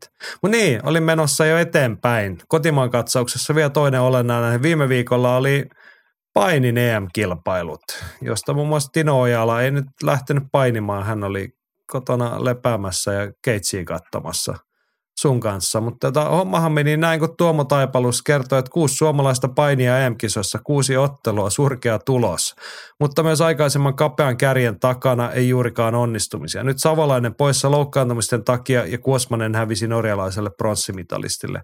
Norjaan kaikki painit huomioiden neljä mitalia, että perästä ku- tullaan. Ja Jarkko Pitkänen kommentoi tuohon myös, että painin em on heikko tulos pisteiden valossa, siis suomalaiset teki noissa kuudes matsissa 12 pistettä ja antoi 48 pistettä. Pisteiden valossa heikko suoriutuminen mietityttää, etenkin kun olympiakarsinat lähestyvät. En usko suomalaisten tason hetkessä mihinkään kadonneen. No siis tässähän on nyt täysi kriisi päällä mun mielestä suomalaisessa painissa, että ei, ei, ei tule mistään mitään. Vai miten sä näet tilanteen? Jos sä sanot sen näin, niin sittenhän se on pakko olla näin, että eihän sille mitään voi. Mut, no ehkä pikkasen kärjisti, mutta siis ihan pointin vuoksi. Kyllä, Tässä kyllä. on nyt viime aikoina ollut vaikka Arvi Savolaisen hyvä menestys. Sitten on nämä meidän nuoret Tino Ojala ja Jonni Sarkkinen voitti nuorten mitaleita. Niin niistä helposti vedetään se johtopäätös, että suomalaisella painillahan menee hito hyvin ja nyt me menestytään. Mm. A- aika pienellä otanalla. Vaikka Kyllä. ne on yksittäisiä huippusuorituksia, niin eikö se sitten reiluuden nimissä sitten todeta, että nyt oli kuusi tyyppiä kävi kisoissa ja niistä kuitenkin Elias Kuosmanen ja Valtteri Lipasti ihan niin kuin meritoituneita painijoita. Kaikki, kaikki kuusi otti ensimmäisessä matsissa pataan, niin suomalainen painihan ihan surkeeta. Niin. Samalla no, niin kuin samalla- logiikalla ja kyllä. mittaristolla.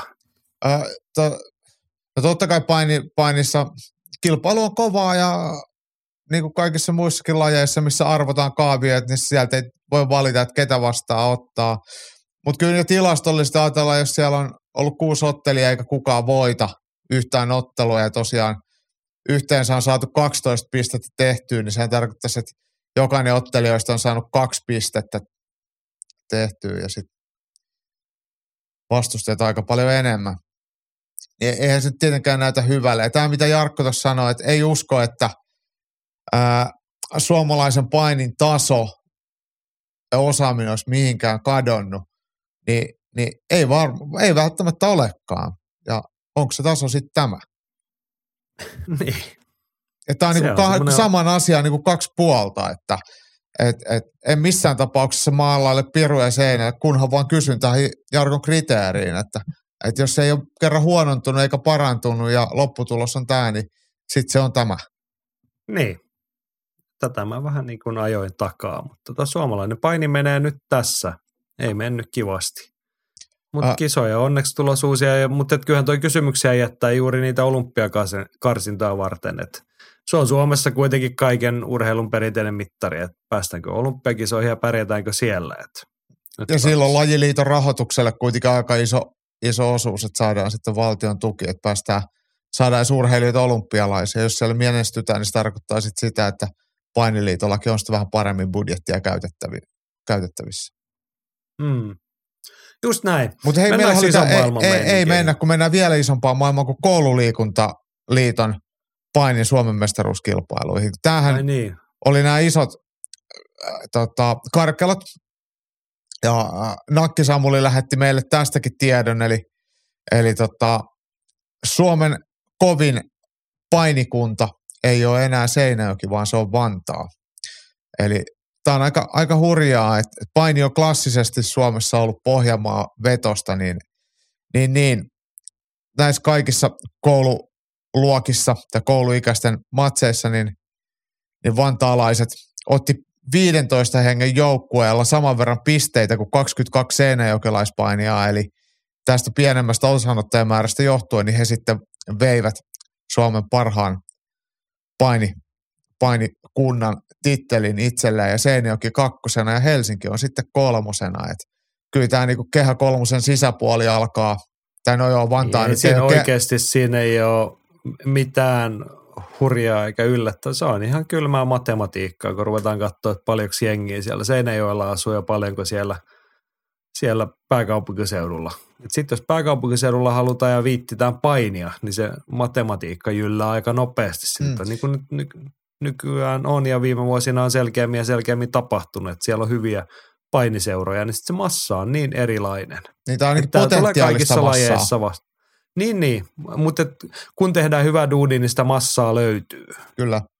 Et, Niin, et niin. pakko arvostaa siis näitä, kun eihän kuitenkaan niin PK-seutu seutu ole tunnettu minään painijumalana, että, että kyllä ne on tuolta Mutta mi- miten kauan me voidaan pitää tätä puhetta niin kuin yllä, koska kyllähän kuitenkin pääkaupunkiseudulla on ollut, tai on perinteisiä painiseuroja. Nyt siellä on jo pidempään tehty niin kuin hyvää duunia. Sieltä Mm. on siis Kosmanen, Savolainen, nämä kaikki, Ojala on pääkaupunkiseudulta, eikö vaan? On, on, on, on. Niin, niin miten kauan me voidaan ylläpitää sitä puhetta, että paini on pohjanmaalainen kansanhuvi? Niin. Ei varmaan kauan. jos, niin, Eikö se myhin mutta poika tämä on ainakin ihan, paini? on se ihan on niin jostain kylmää sieltä. matematiikkaa kaikissa Mm. urheiluissa Suomen tapaisessa maassa. Et kun mennään oikeasti noihin ammattilaislaisiin jääkiekko jalkapallo, niin ei se ole ihan vahinko, että niitä pelataan keskimäärin suurissa kaupungeissa. Sitten siellä on joku yksittäinen poikkeus. Mm. jalkapallossa sama. Sitten mennään pienempiin lahjoihin, otetaan koripallo, lentopallo, niin kappasko siellä äänekoski ja joku pärjää, kun isoissa kaupungeissa ei niin paljon harrasteta sitä. Niinpä, Ja niinpä. sitten tullaan ehkä sitten niinku toisessa päässä että niinku paini on perinteisesti ollut pohjanmaalainen kansanhuvi ja sitä on siellä väännetty ja ähisty. Mutta mitäs sitten, kun pääkaupunkiseudun kaksi miljoonaa ihmistä alkaa harrastaa painia, niin sit se muuttuu aika nopeasti se voimasuhde. Joo. Joo, siis ei, mulla ei ole siihen niin hyvää eikä huonoa sanottavaa, mutta jotenkin sitä ei ole vain nähnyt sitä painin kehitystä täällä PK-seudulla, kun ei, ei toimi tuossa nuorten eikä lastenliikunnan parissa, että minkälaisia massoja täällä oikeasti liikutellaan. Sä et ole painisomessa tarpeesti, siellä kuplassa siis. Mm, en, en, en selkeästikään. Joo, mutta siis suomalaiselle painillehan toi on yksinomaan hyvän asia, koska en mä, ei se niin kuin Pohjanmaalta se paini ja se osaaminen ei ole mihinkään kadonnut. Mm, Mutta se, että jos se on rinnalle saadaan sitä isompaa massaa Etelä-Suomen kautta, niin sehän on vaan niin kuin hyvä asia. totta kai. No niin, mennäänkö nyt jo vihdoin ison maailman meininkeihin? No mennään. Joo, täällä on periaatteessa, on niin keskimäärin kaksi sanottu, pari nyrkkeilymatsia ja sitten vähän UFC. Annetaan Rantasen Petrin kertoa, koska hän on summannut viikonlopun topit ja flopit maailmalta. Petrillä oli tossa, mä otin niitä tuosta Keitsiin, noita kotimaan juttuja, mutta tässä on nyt maailmallekin se. Ö, plussaa tuosta Rah, rah, Rahmimov vastaan Kordiina matsi. 12 erän ilotulitus. Pieni miinus lähtee tuomareille. Hajonta taas iso ääritasaisessa matsissa. Tähän mennessä vuoden paras nyrkkeilyottelu. Ja toinen plussa, Gervonta Davis saa pitää tankki lempinimensä. Oli väkevä esitys, ei jäänyt jossiteltavaa. Matsi ei ollut niin huikea, mitä ennalta ajatteli. Viikonlopun toiseksi paras nyrkkeilymatsi. Sitten miinusta. Aika moni nykyinen ja entinen nyrkkeilijä, nyrkkeilytoimittaja, vaikuttaja Jiene on sanonut, että Ryan Garcia luovutti. Aika tylsää tuollainen. Nuori jätkä us- ja uskalsi ottaa tällaisen matsin kaikki ne lisäehtoinen YMS. Aika harvasta nyrkkeilijästä voi sanoa samaa. Arvostan. Otetaan, luetaan nämä kaikki nyt. Sitten on plussaa vielä UFC-puolelta Pavlovic pelaamassa hedelmäpeliä vain tunteja ennen uransa tärkeintä matsia. No mitä Vegasissa nyt kuuluu tehdä Niin. muuta kuin pelata hedelmäpeliä ja tapella. Niin mä luulin, että, No miinu- että siellä pitää käydä vaan strippiluolissa. Ehkä Pavlovic No, kävi sielläkin. Niin, no siellähän niitä hedelmäpelejä luultavasti on myös. Mm. Ja miinuspuolella vielä tota, Pavlovitsin vastustaja Curtis Blades, joka Petrin mukaan tuntuu murenevan, kun pitäisi se NS-viimeinen näyttö antaa. Joo, no tästä tuli nyt nyrkkeily ja UFC sekaisin. Mennäänkö me omaan listaan? Mennään tykittelyvauhtia UFC Top 3. Sopiiko Joo, tämä käsittelyjärjestys? sopii. Hyvä. UFC Top 3 Apexissa siis oteltiin pienempi ilta. Ei ehkä hirveän suuria otsikoita kauhean laajalta, mutta siellä kolme. Christos Giagos. Prelimeissä aivan jäätävä hieno tyrmäysvoitto etukäden koukulla. pisti toisen ukkelin pötkölle. Ricky Glennin. Niin. Kyllä mä sytyin siinä kohtaa kyllä. Jos matsi on aika kestänyt hy- 90 sekuntia ja sitten täys tyrmäys, niin kelpaa. Joo, ja oli vielä niin kuin siis hi- hienoa tekemään. Ricky Glenn ehti siinä saada omat hyvät hetkensä siihen 90 sekuntia. Että sinne lähti räväkästi liikkeelle. Ja toi kiekosinkin, että se oli niin kuin kombinaation kolmas lyönti. Että ei jäänyt siihen perus yksi kakkoseen, vaan sitten tuli kolmosella etukäden koukku ja se osuu. Meikä tykkäs, meikä tykkäs. Se on ihan hyvä Sitten. tykätä. Saanko mä sanoa seuraava? Saat sanoa. Taisi olla toinen pääottelu, eikö ollutkin tämä? Joo, Bruno Silva, Brad Tavares ottelu ja siitä nimenomaan brasilialainen Bruno Silva, joka ehkä pikkasen oli takamatkalla siinä ottelun alkupuolella, mutta ei siinä kauan tarvinnut sit sihtiä hakea, kun Silva nukutti Tavaresin oikein näyttävästi. Toki Tavares sieltä sitten onneksi heräski aika nopeasti ja miehet oli ihan hyville mielin matsin jälkeen, mutta Bruno Silva, entinen M1-mestari, niin pikkuhiljaa alkaa kotiutumaan ufc ja sieltä tosiaan näyttävä tyrmäysvoitto heti ekassa erässä. Joo. Ky- kyllä mä tykkäsin tästäkin. Se oli mm. siis molemmilta osapuolilta hyvää tekemistä. Vaikka kesti sen kolme ja puoli minuuttia vaan matsi, niin siinä ehdittiin paljon näkemään. Joo, ja mennään suoraan samoilla vauhdilla kiihdytetään jo mainittuun päämatsiin Sergei Pavlovich vastaan Curtis Blades ja sieltä tietenkin ykkössijalle Sergei Pavlovich, Venäjän härkä, joka alkaa lähennellä historiallisia lukemia. Nyt muista, oliko tämä koko UFC-historian pisin tyrmäysvoittojen putki seitsemän.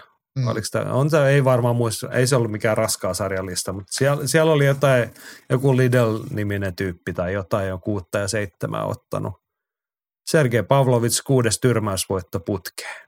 Joo, Ja ok mun ihan mielestä. ok. Siis todella väkevästi. Siis se on, toi ottelu näytti vielä, ei, ei, on väärin sanoa helppo, koska eihän nämä koskaan tuolla tasolla ole helppoja, mutta mutta Pavlovicilla ei ollut mitään paniikkia. Hän ei rynnistellyt mitenkään suinpäin ja pelonsekaisesti osunut Bladesin ottelu. Kuitenkin ehti vanheta kolme minuuttia, että siinä oli useampi ihan oikea tilanne.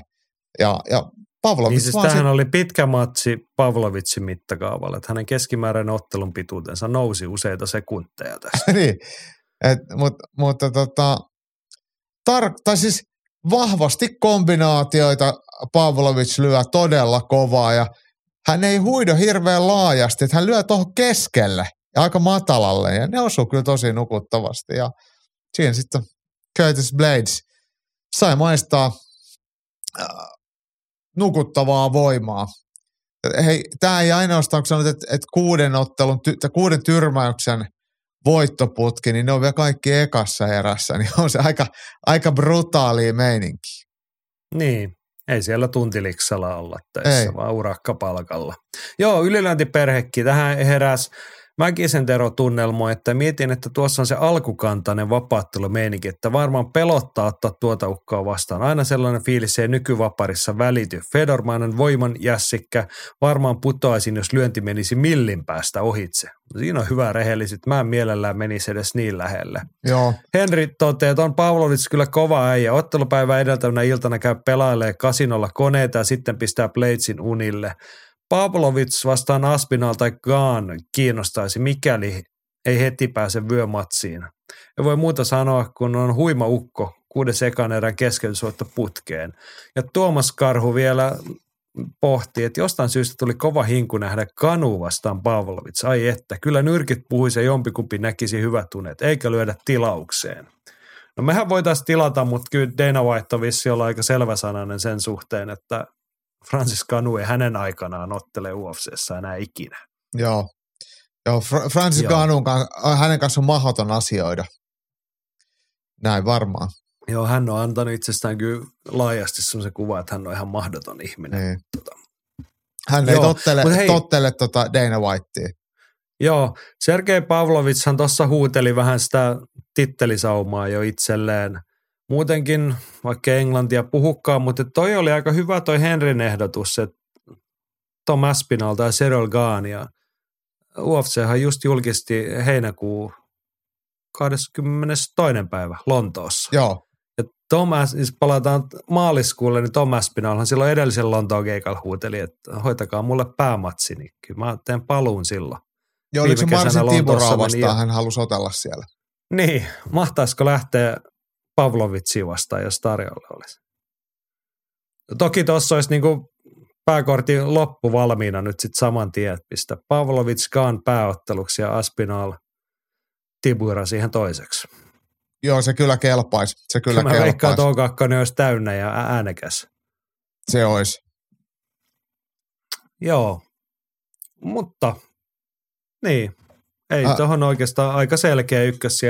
Antoi, Mun on ei pakko se tunnustaa. Pavlovitsista oikein saa otetta, mutta et kyllähän ne matseja on kiva katsoa, kun ne kestää sen kaksi tai kolme minuuttia. Mutta mut mä olin sanomassa, että mun on pakko tunnustaa, että mä jollain tavalla kyllä pidän Sergei Pavlovitsista, että, että vaikka hän, hänen puhuu omaa kotikieltään Venäjää, mutta hän on aika hyvä käytöksinen ja semmoinen positiivinen ja ilmeikäs, että hän ei ole tämmöinen kivikasvonen, että mua ei kiinnosta vittuukaan puhua teille tyylinen, niin kuin nämä Dagestanit on.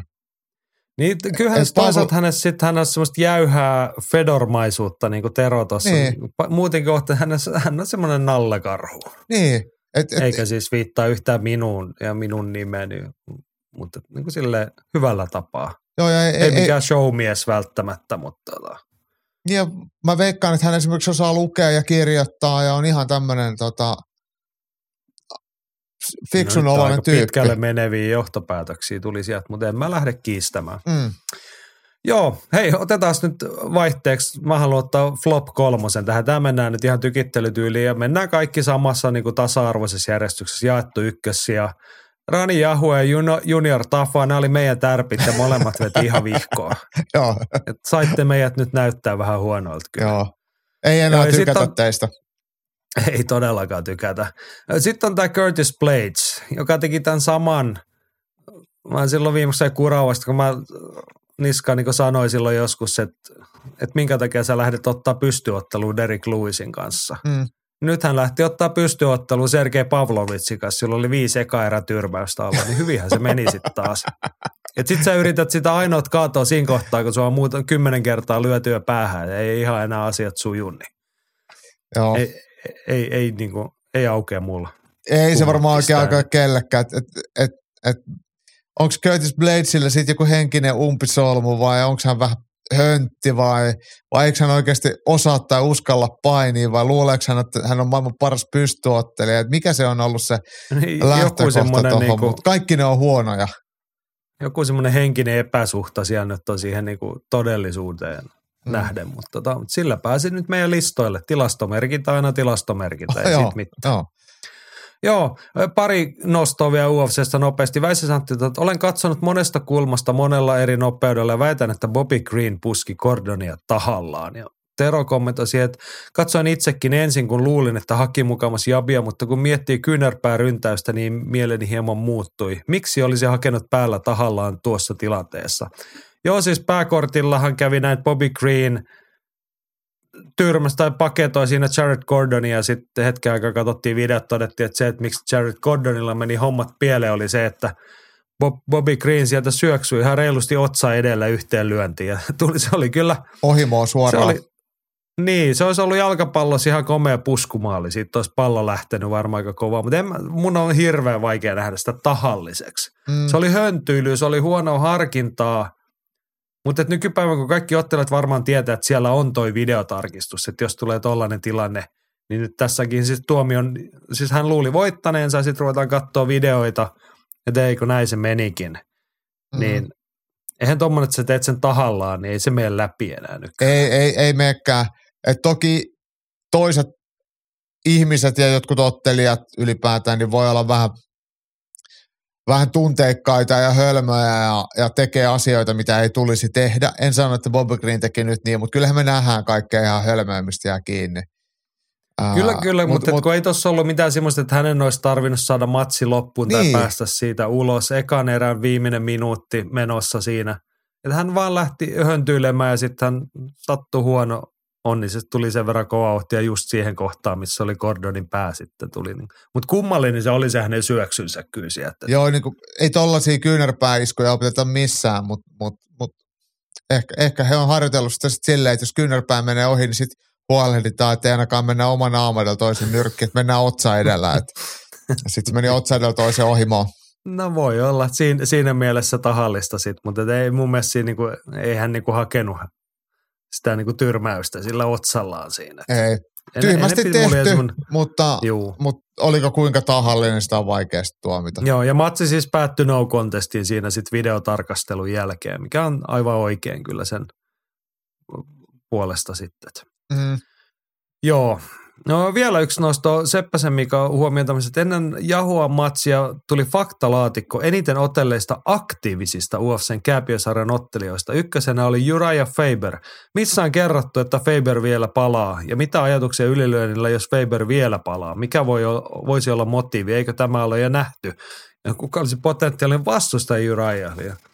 No eikö se, mikä on just kerrottu siinä ruudussa, että hän on aktiivinen ottelija tilastokärjessä siellä. Niin. Tota, ei. Siis Faber kerran hän jäi eläkkeelle, sitten hän on ehtinyt palata jo sen jälkeen ja mä veikkaan, että sitten seuraavan kerran jossain Kaliforniassa joku ilta, niin Jura Faber saattaa ottaa jotain vastaan siellä.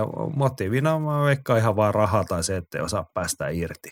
Joo, ja on kiva pitää sitä statusta ja pyörittää salia, kun sä oot aktiivinen UFC-ottelija, etkä pelkkä Hall of Fame-legenda. Ja UFC varmaan sitten muistaa omaa firman mielestä hoitamalla kovimman mahdollisen tyrmääjän – toiselle puolelle häkkiin ja huolehtii. Että... niin sanottu Frankie Edgar-kohtelu niin, niin, Kiitos näistä vuosista. Joo, joo, joo. Ne on tilannut valmiiksi sille ambulanssia ja ehkä jopa, jopa ruumisautoja. Ja ensin mainostetaan ja sitten vaan paareilla veke. Joo. En mä oikeasti jaksa edes miettiä, ketä vastaan Jura Faberin pitäisi otella, koska se ei kyllä nyt kans kiinnosta yhtään, mutta tota, jos se pitää otella, niin jotain elä, muuta eläkeläistä vastaan. Niin, tämmöinen legendamatsi mielellään, missä kumpaakaan ei satu sit liian paljon ja mielellään painipainotteinen, mutta tota, täytyy taas, taas niinku muistaa, että niinku jenkkimarkkinoilla hän on edelleen varmasti semmoinen nimi, jolla jotain myydään ja jonka yleisö tuntee.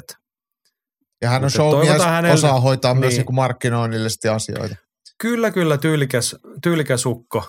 California Kid, mutta toivotaan, että hänelle ei nyt oikeasti lyödä mitään oksasilppuria siihen vastaan sitten, että tulee naama kipeäksi ja menee eläkevuodet pilalle. Niin siis meinaat sä, että, että, että, tota, että ton Ilje Toppurian seuraava ottelu ei olisi sitten eläköityvää?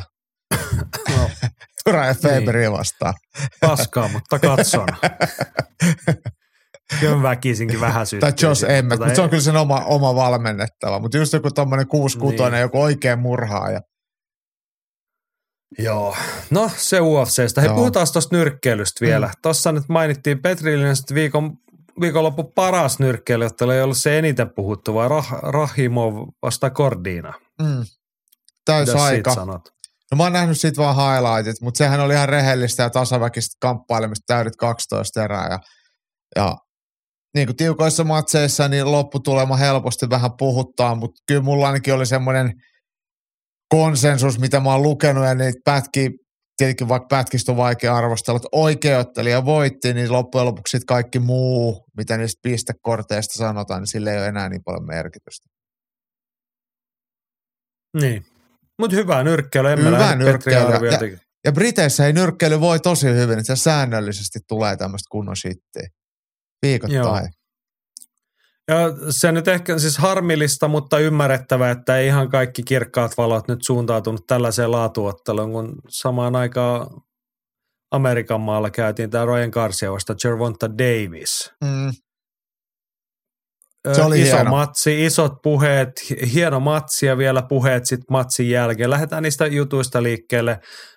Petri toteaa, että Garcian leirillä ollut sparrivastussa oli kertonut Davisille, että Garcialla jonkin sortin vamma keskivartalossa ja miestä pystyy sieltä satuttamaan. Vissiin sparreissakin vastaavalla tavalla satutettu. Melko kusipäistä touhua tämä. Toivon mukaan sai hyvät rahat. Pitkäsen Jarkko tuohon kommentoi, että Sparrarin näkyy jo vähän korjaalleen lausuntoa. Ne vetosi myös hi- huonoon kielitaitoon. Tuon kaltaisilla tempuilla kutsut Sparrariksi loppuvat nopeasti. Karsia väitti myös, että tankin tiimillä oli myyrä Karsian leirissä. Viittasiko juuri tähän? No ilmeisesti viittasi. Tämä oli siis joku mongolialainen 5-0-listainen sparraaja, mm. joka sitten itse kertoi, että hän oli myös lyönyt pytystä pihalle Karsiaa siellä. Mm. Mutta Mut kiisti no, olleensa mitä... millään lailla Tank Davisin fani tai ystävä, että ei, hän, miksi hän sille mitään kertoisi, että hän haluaa itse vastaan ja voittaa se. Niin. Et toki niin kun, se olisi ihan nyrkkeilylle tyypillistä, että joku on maksanut sille hyvät rahat sen sparraamisen lisäksi. Että on niin kertonut tällaista tai muuta, mutta on mun vähän vaikea nähdä, että onko tässä nyt vain jotain pientä väärinkäsitystä ja harmitusta. Niin, ja sitten myös itsemarkkinointia tältä, tältä ää, mongolikaverilta. Että kyllä hänkin voi, niin kuin, hän saa tästä, ei kukaan kuulu 5 listasta mongolista, nyt on. Niin. Joo. Mutta totuus Mut se, oli niin se, että... Sanotaan, että niin harmittava jälkipuinti tähän sille, että kun se vie epäolennaiseen tässä niin kuin sitten aika heikoin perusteen vielä. No olin just tulossa tähän, että, että, että Ryan Garcia kuitenkin sanoi, että, että jos noin on käynyt, niin se on kusipäistä toiminta, mutta sillä ei mitään merkitystä, että hän ei ole hävinnyt sen takia, että, että ottelu aikana niin, äh, Gervonta Davis oli parempi ja hän voitti ja that's it. Että et, et, et, hän ei sano, että se lopputulos olisi johtunut siitä. Voi olla, että kokee, että jotain, jotain voi olla, mutta ei ainakaan ääneen sano sitä. Ja se osoittaa nuorelta herralta suoraan selkärankaa. Joo. Henkka kommentoi, että Davis voitti ottelun puolenvälin jälkeen niin kuin vähän ennakoin. Oli upea maksalyönti. Jengi kyllä liikaa mollasi Garcia luovuttamisesta, vaikka eivät tiedä kuinka kipeä kyseinen isku tekee. Upea, että kaksi primissa olevaa voittamatonta ottelijaa kohtasi. Tätä tarvitaan lisää. Ja Marko Nissinen sanoi ihan hyvin, että jokaisen pitäisi kerran elämässään kokea maksalyönti. En ymmärrä tyyppejä, jotka sen kestävät pystyssä. Niin. Ei, ei, sitä oikein kukaan, ei, ei, ei, sitä oikein kukaan pysty, niin kuin, kun keho sammuu, niin se sammuu. Et se on vähän eri kuin lähti silmat. Et, et. Joo, itsehän en ole siis kamppailukehässä koskaan ollut silleen, mutta mua niin kuin, esimerkiksi jääkiekkopelissä on lyöty. Tiedätkö millaiset on jääkiekkoilijan kyynärpääsuojat? Kyllä mä tiedän, me ollaan joskus aikaisemminkin puhuttu. Mä, mä niin, ne on semmoista ko- kovaa muovia. Mä oon saanut sellaisen kyynärpään tonne maksaa. Niin ei, siinä on aika vähän sitten tehtävissä, kun tulee sellainen olo, että ei tee mieli muuta kuin pissata housuun ja maata sykkyrässä. Tota. Eli se on normaali se maanantai-aamu. normaali maanantai-aamu, mutta sähän oli, tai tästä oli Twitterissä, että se oli joku fight therapist vai mikä se oli, joku alan ammattilainen. Joo. Kertoi, mistä, mistä, mikä se on se niin maksaiskun anatomia.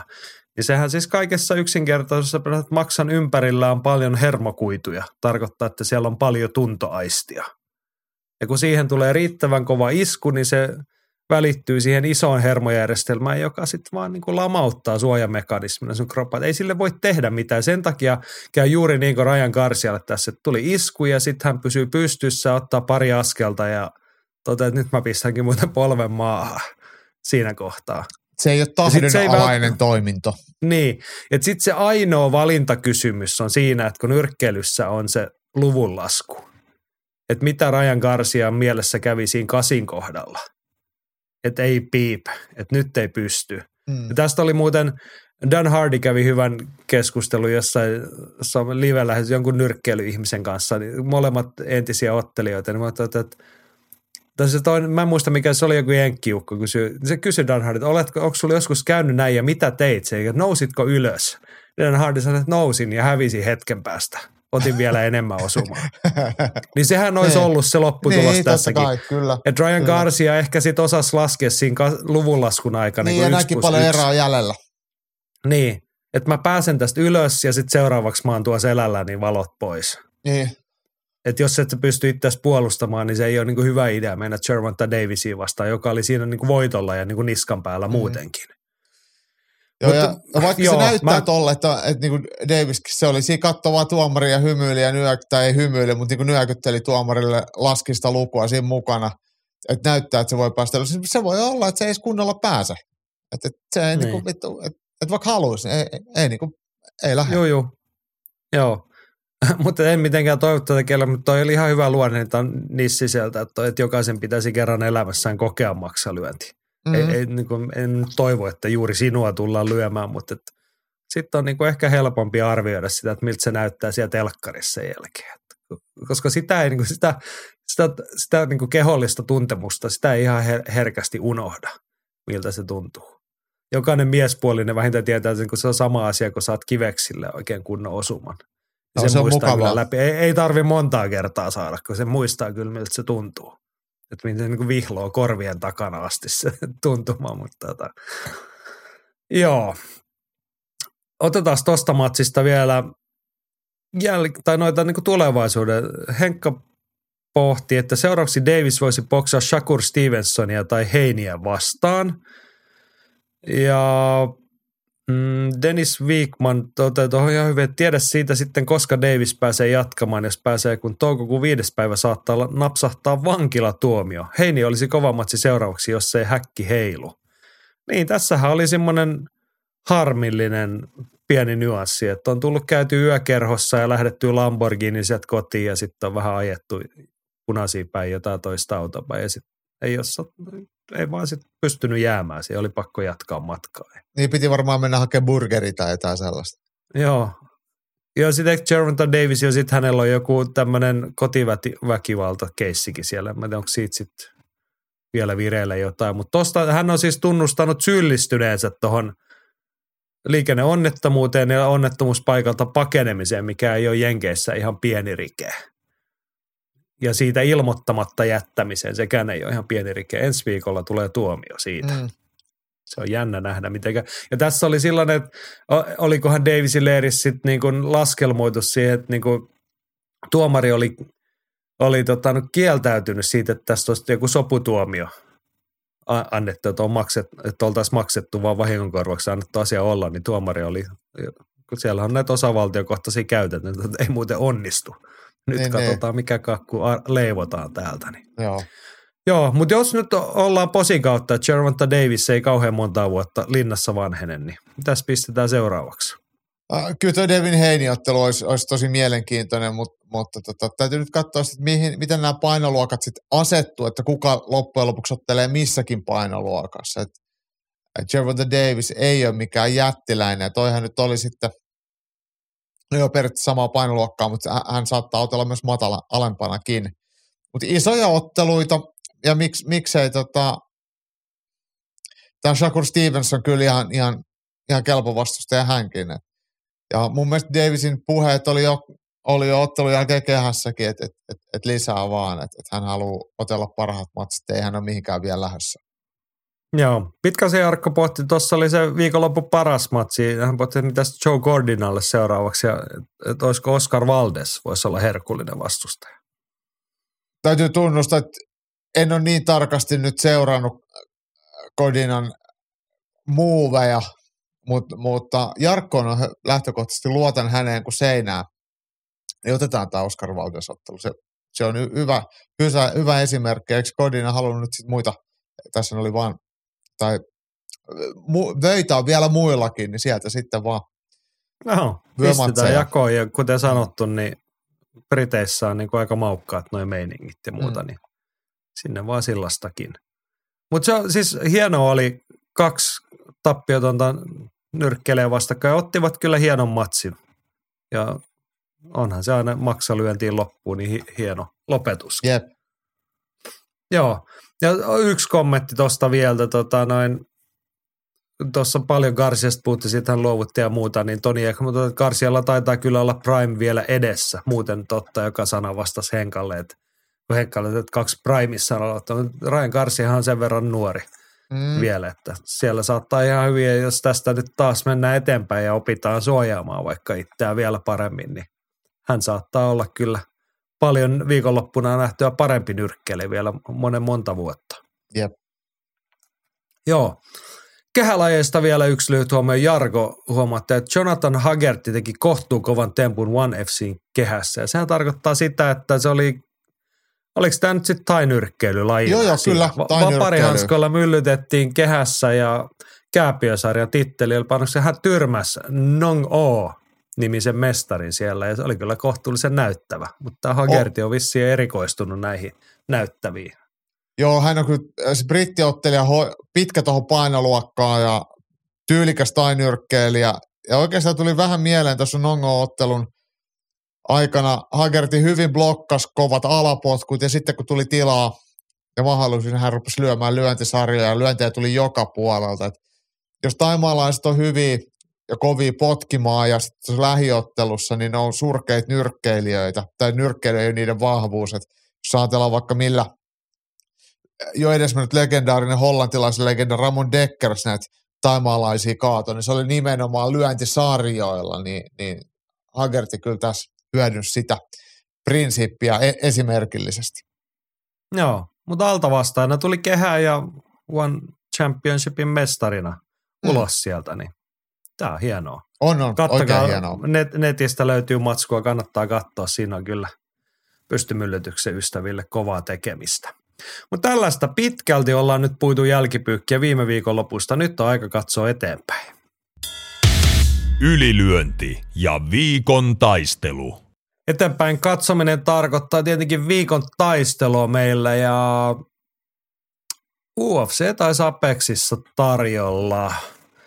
Väisäsen Antti toteaa, että ensi viikonloppuna on kyllä niin mehtason ilta paperilla, että se täytyy melkein katsoa. Olen huomannut, että mitä vähemmän illan Wikipedia-sivulla olevilla ottelijoilla on omia Wikipedia-sivuja, sitä enemmän tulee keskeytyksiä. Liian näytön tarve sitten. Just bleed. Tässä oli kyllä kommentti. aika tieteellinen lähestymistapa. Mm-hmm. Tota, mitäs Jaakko, ootko kirjoittanut jo otsaa sit Just Bleed vai mitä sun innostusmittari sanoo viikon, tuleva viikonloppu Apexillasta? Ykkösestä kymppiin. No se on, se on jotain muuta kuin kymmenen. Et, et kyllä jotenkin on, on laimea Mulla on semmoinen vahva kaksi plus. Joo. mut, mut siellä on, on pari ihan hyvää ukkoa ja niin akkaa, on, mutta tota... Niin on, mutta mut siis mä oon nyt katsonut toisaalle, että kun mä tiedän, että Suomessa nyrkkeillään ja sitten Dublinissa on tunteikas vapautteluyleisö ja sielläkin otellaan, niin, niin ehkä, ehkä mä oon nyt sitten kääntänyt tutkani toiseen suuntaan. Eli sä oot sitä mieltä, että otetaan viikon taistelu jostain muualta kuin UFCstä? Kyllä on tätä mieltä.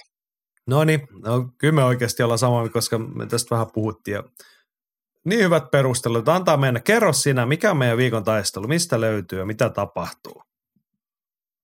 Viikon taistelu löytyy Dublinista Cage Warriors äh, 153 tapahtumasta, niin sieltä pääottelu miesten välisarjan mestaruusottelu, jossa väliaikainen mestari Jim Wallhead kohtaa virallisen mestari Rhys McKean. Ja tosiaan 5 5 minuutin erää. Äh, Judah Jimmy, vanha kääpä, näyttää ihan Vietnamin veteraanille kohtaan sitten pitkän huiskean äh, Rhys niin tässä on äh, nuoruus vastaan kokemusaspekti ja myös pituus vastaan lyhyys vastakkain, niin kyllä en tiedä, onko tämä jännä matsi, mutta, mutta mielenkiintoinen ottelu ja kyllä tällä Dublinissa hu- huudetetaan yleisöä. Joo, siis Judo Jimmy, hän on nuori ja lupaava 39-vuotias vasta. Mutta ei näytä yhtään ja. alle 50 No ei, hän on vähän ko- kova elämää viettää. Hän on, hänhän on näitä alkuperäisiä Dan Hardin reenikavereita. Joo. Ja he on samalla salilla, ainakin joskus silloin reenannut. Mutta tota, Team Roughhousea edustaa ilmeisesti edelleen. Neljä voita putkessa. Mehän oltiin viime heinäkuussa paikalla, kun hän otti Daniel Skibinskistä eka erän tyrmäysvoita. Ja sitten oliko McKeella oli joku loukkaantuminen? Joo, että oli. Sitten hän pääsi väliaikaiseen, väliaikaisen tittelin tavoitteluun marraskuussa. Ei ehkä laskettu niin, että Judo Jimmy Wallhead olisi sen voittanut, kun vastassa oli Mateus Figlaki, mutta ensimmäinen erä 1.20 ja hän on muuten oikean käden koukulla voittanut noin molemmat tyrmäykset. Joo. Niin Hieno story kyllä. Niin on. Niin on. Mutta on toi hi- hieno matsikin. Rhys McKee, sillä tavalla tuttu nimi, että aika moni varmaan muistaa hänet Aleksi Mäntykiven aiempana vastustajana. Sen jälkeen tuli, ei vaan sitä ennen hän kävi UFCssä, eikö se niin? Joo, sitä ennen joo. Kyllä, kaksi ottelua UFCssä, kaksi tappiota. Ei mennyt siellä hommat hyvin. Sitten palas, palas tota noin Mä nyt katson, että missä kohtaa se Mäntykivimatsi täällä oikeasti on. No se on toiseksi viimeinen. Lokakuu 2021. Joo. Niin, niin. Joo. Niin, Mäntykivi voitti ja Cage Warriors mestariksi. Ja on hän niin kuin, no hän oli muuten ennen sitä UFC-keikkaansa, eikö se ollut silloinkin? mestarina. Silloin puhuttiin, että hän vähän liian pikaisesti pääsi sinne UFC:hen. No siis hän lähti varamiehenä Chimaevia vastaan. Joo, ja sitten kävi huonosti. Ja sitten. Alex Moronolle toinen tappio ei tarvinnut sitten enää. Sen jälkeen sitten Mäntykiveen vastaan ja sitten, niin viime kesänä, viime kesäkuussa hän on ton mestaruuden sitten voittanut Niin. ja sitten on vähän parannellut itseään. Mutta siis mun mielestä mielenkiintoinen nimi. Todella mielenkiintoinen olla, niin kuin muistat, että 27 vuotta. Jätkä on käynyt jo UFCssä toista kertaa mestaruuskuviossa Cage Warriorsissa. Et tässä on kyllä storia kirjoitetaan. Joo, joo, joo. Ja hyvä ottelija ja todella raamikas 7-7, niin, niin voi olla, että ne parhaat matsit on vasta tulossa. No jotenkin mä haluaisin toivoa, että siis kun aina puhutaan siitä, että ottelijat on primissa, niin kyllä se huippu jos niin kun ei terveys haraa vastaan tai muuta, niin 27 on sellainen vuosi, että nyt on, tai ikävaihe, että on tavallaan oppirahat maksettu, sä oot kehittynyt sinne lähelle sitä omaa huippua ja nyt lähdetään niin oikeasti pitäisi lähteä ulos mittaamaan sitä. Että jos mä ajattelen vaikka Rhys McKean tilannetta ihan konkreettisesti, niin jos hän tämän matsin hoitaa, niin kyllä mä näkisin hänen tiessään sen, että hän varmasti haluaa UFC vielä uudestaan todistaa, että niin kuin, okei, mä hävisin Chimaeville, mutta että kyllä mä pystyn sillä tasolla olemaan. Kyllä, kyllä.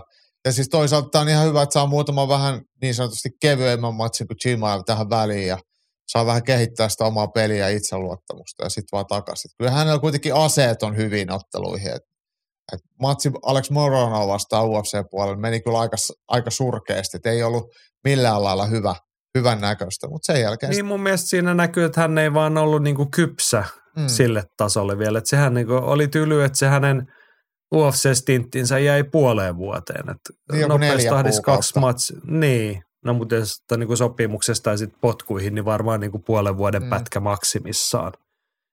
Niin sit kun sä et ole siihen valmis, niin sit käy noin ja sit jää vaan se iso pettymys käteen. Mutta Mm. toivottavasti hän on niinku osannut sen kehite- käsitellä, päästä siitä eteenpäin. Mutta kyllähän nyt, no Mäntykivi sen sai kokea kolmannessa erässä. Tuli silloin keskeystappio. Mielestäni McKee oli todella hyvä siinä matsissa. Kyllä. Nyt sama Justin Burlinsonia vastaan kolmannen erän alkuun tyrmäysvoitto. Mm. Mm. Hän on ottanut niinku tarpeellisia askeleita sen jälkeen. Ja mun mielestä hyvä testi nyt sille vähän ehkä naureskelle puhuimme Judo Jimmy Wallheadista, mutta et, ei hän vastaan ole kenenkään kiva otella. Kyllä. ei, hän ei ole taitava, mutta hän on tosi vanha kanto ja takuu varmasti uskaltaa yrittää eikä lähde, ei suostu sinne arkkuun niin sanotusti hirveän helposti, niin, niin nuoremmalle ottelijalle niin tekee varmasti kaikki konkarin kepposet ja tepposet, mitä vaan pystyy. Niin, ja sitten ennen kaikkea se lähestymistapa siihen otteluun, että ei hän lähde kattelemaan. Niin kuin Wallhead varmasti tietää olevansa alta vasta ja hän tietää, että jos hän antaa Mäkkiin tehdä, viedä sitä matsia, niin ei hän sitä niin kuin voita varman päälle pelaamalle. Mm. Hän tulee aika usein sille niin kuin, vähän vanhan treenikaverinsa Outlaw Hardin hengessä, että fuck it, että otetaan pistolit esiin ja ruvetaan ampumaan. Joo. Dan Hardy Eikä- oli vaan taidollisesti vähän parempi, mutta Kyllä, kyllä, mutta sitten Wallheadilla on kuitenkin semmoinen kokemuksen tuoma maltti, että ei se, niinku, ei se sekoile siellä. Mutta se, Ei, että ei sitä ei vaan se- niinku, ehkä niinku sillä tavalla taas se kuuluu, että ei hän kiinnosta niin kauheasti, että mikä ton toisen suunnitelma on. mm, Vaan että hän haluaa viedä sitä, hän haluaa pistää ahtaalle. Ja sitten katsotaan, että kummalla riittää. Et siinä mielessä äärimmäisen hyvä testi Rhys McKeanille tässä kohtaa. Mutta kyllähän se varsinainen mestari McKean nyt lähtee selkeänä ennakkosuosikkina varmaan tähän matsiin. mä oon samaa mieltä. Mutta ennen kaikkea maukas, maukas pääottelu ja sitten kun paikkana on vielä Dublin. Tiedätte, että siitä on vuosia puhuttu ja Conor McGregorin hypen jälkipuolella. Kyllähän Dublinissa on aina hieno yleisö, hieno tunnelma. On. Niin katon, että missä sitä otellaan siellä. Miksi ei täällä kerrota mitään paikkaa? Ää, mikä tää on? Kolme Eikö areena. Tree, Tree Arena. Joo, tämä on se sama, missä on niinku oikein hyvä semmoinen keskikokoinen areena, varmasti hullu meininki. Ja täällä irkkujakin sitten. Mutta To- mitä sanot, miten päämatsissa käy? Hyvä voittaa aina meininki. täyttä aikaa. Niin. Ottaa ensin alun ja sitten, niin just olin sanonut puolen välin jälkeen, sitten Wallheadin pää alkaa olla sen näköinen, että, että, että, että se on saanut tarpeeksi. Joo. Pistää sellainen tilaukseen. Ja tästä Irkuista, kun puhuttiin, niin toisessa pääottelussa on erittäin mielenkiintoinen 6-0 listaan Ryan Shelley. Ja erittäin mielenkiintoinen vastusta, koska Ruotsin Tobias Harila Jep. tulee siinä vastaan. Niin siinä on höyhen sarjaan kyllä merkittävä koitos. Tämä Ryan Shelley irkkoottelija, niin tämähän edustaa samaa tallia kuin, kuin Omran Shaban. Eli Kyllä. KF Fight-tiimi, ja sieltähän itse asiassa iso osa näistä kortin ottelijoista on, että vaikka Dublinissa otellaan, niin yhtään SBGn ottelijaa ei, ei kortille mahdu. Niin, tässä on näitä jotain riitoja. ja John Cavano on puolensa valinnut sitten näiden riitojen seurauksena tai sitä ennen, ja hänen ottelijansa on Bellaattorissa sitten Euroopassa otellessa. Ja, Joo, ja muutenkin se, se nyt aika sama, mutta et mielenkiintoinen nyanssi, silmiin pistävä. niin on. On, kyllä niin on. SPGllä muutama ottelija, jotka olisi tuolla varmasti staroja, mutta nyt ei olla. Mutta tota, tämä Shelly, silleen just hyvä kun mainitsit tämän tiimiyhteyden, on hyvin samantyyppinen tarina tai niin kuin tie toistaiseksi. Ei- Ei tarina ole varmaankaan samanlainen kuin Omran Shabanilla, mutta 5-0 oli, tai siis ei, 6-0 tällä hetkellä, mutta 4-0 Cage Warriorsissa, neljä matsia, neljä voittoa. Kyllä, Niin, hyvin rakennettu. ja nyt, on, ja nyt ollaan sitten kotikulmilla toisessa pääottelussa. No Omranilla ne kotikulmat sitten on tulkinnanvaraisia, että missä se hänen uransa näkökulmasta ne kotikulmat on, mutta et, ei hänkään kaukana tosta pisteestä. Sitten ruvetaan oikeasti kattoon kovia nimiä. Topias Harilla on vaikka vähän takaiskujakin tullut tuolla, niin hän on kuitenkin lunastanut paikkansa Höhensarjan kärkinimienä tuolla. Niin. Joo, Tää on hyvä kil- matsi. kilpailullinen ottelu ehdottomasti. Joo. Ja sitten onhan tuolla muutakin tota ennen vielä, tämä on näköjään catchweightista, mutta Morgan Charrier, monesti ollaan ennenkin, kun tuo ranskalais ottelee aina mielenkiintoisia On. matseja. Kyllä, Ei ota tylsää ja Petro Sousaa vastaan siinä, niin hyvä matsi. joo. Oliko täällä jotain muita tuttuja No aika tämmöinen sit kokemattomilla paikallisottelijoilla väritetty tämä alkupää kortista. Yksi norjalainen sieltä löytyi ihan alusta. Ja tota, Kat- kappas, Afrim Tagi, Mm. nollallissa, tekee ammattilaisdebyyttinsä. Jep. Hänet on kyllä tota, amatöörinä, hänet on rankattu sit niinku brittien kehiin täällä patologissa. No se johtuu sit- siitä, kun ne ottelee, kaikki norjalaiset ottelee Briteissä. Joo, joo. Tai-. Ja hän on siis otellut tässä Skates Warriors Academissa useamman kerran. Niin. Kun ei Norja, Norjassa otella, niin jossain niiden pitää käydä ottelemaan. Mm. Siinä on taas yksi tie, miten sinne ammattilais voi päätyä. Hänellä on oikeasti sitten kaksi, kolme, neljä matsia Cage Warriorsin näissä akademi-illoissa, jos ei sitten ole sen kumman. Ne on hyviä kansallisia kisoja. Totta kai, totta kai. Niin, niin. Eikä mikään niinku sit tappioita voittoja tullut amatööreillä. Nyt sitten mielenkiintoista nähdä, miten lähtee homma 26-vuotiaalla Norskilla liikenteeseen. Yes. Frontline-ottelijoita muuten hänkin. Ei ole sattunut kyllä silmiin tällainen nimi aikaisemmin. Ei mullakaan ihan, siis tuon äsken eka kertaa vasta luin. Joo.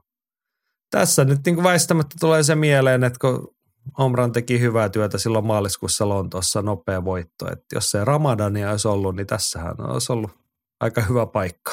Käsittääkseni Omran on, takas, on, on lähtenyt jo takaisin Dubliniin, eli, eli kyllä mä veikkaan, On, on että mutta ei, varmaan niin kuin ymmärrettävistä syistä ei ole niin kuin reenannut Ramadanin Niin, joo, aikana joo. silleen, että nyt olisi järkevää otella, mutta et harmillinen, harmillisesti osuu tämä ajankohta tähän, mutta toivottavasti Gates Warriorissa tietty tulee iltoja nopeasti niin, Jep. tai säännöllisesti tossa, niin sieltä vaan lisää.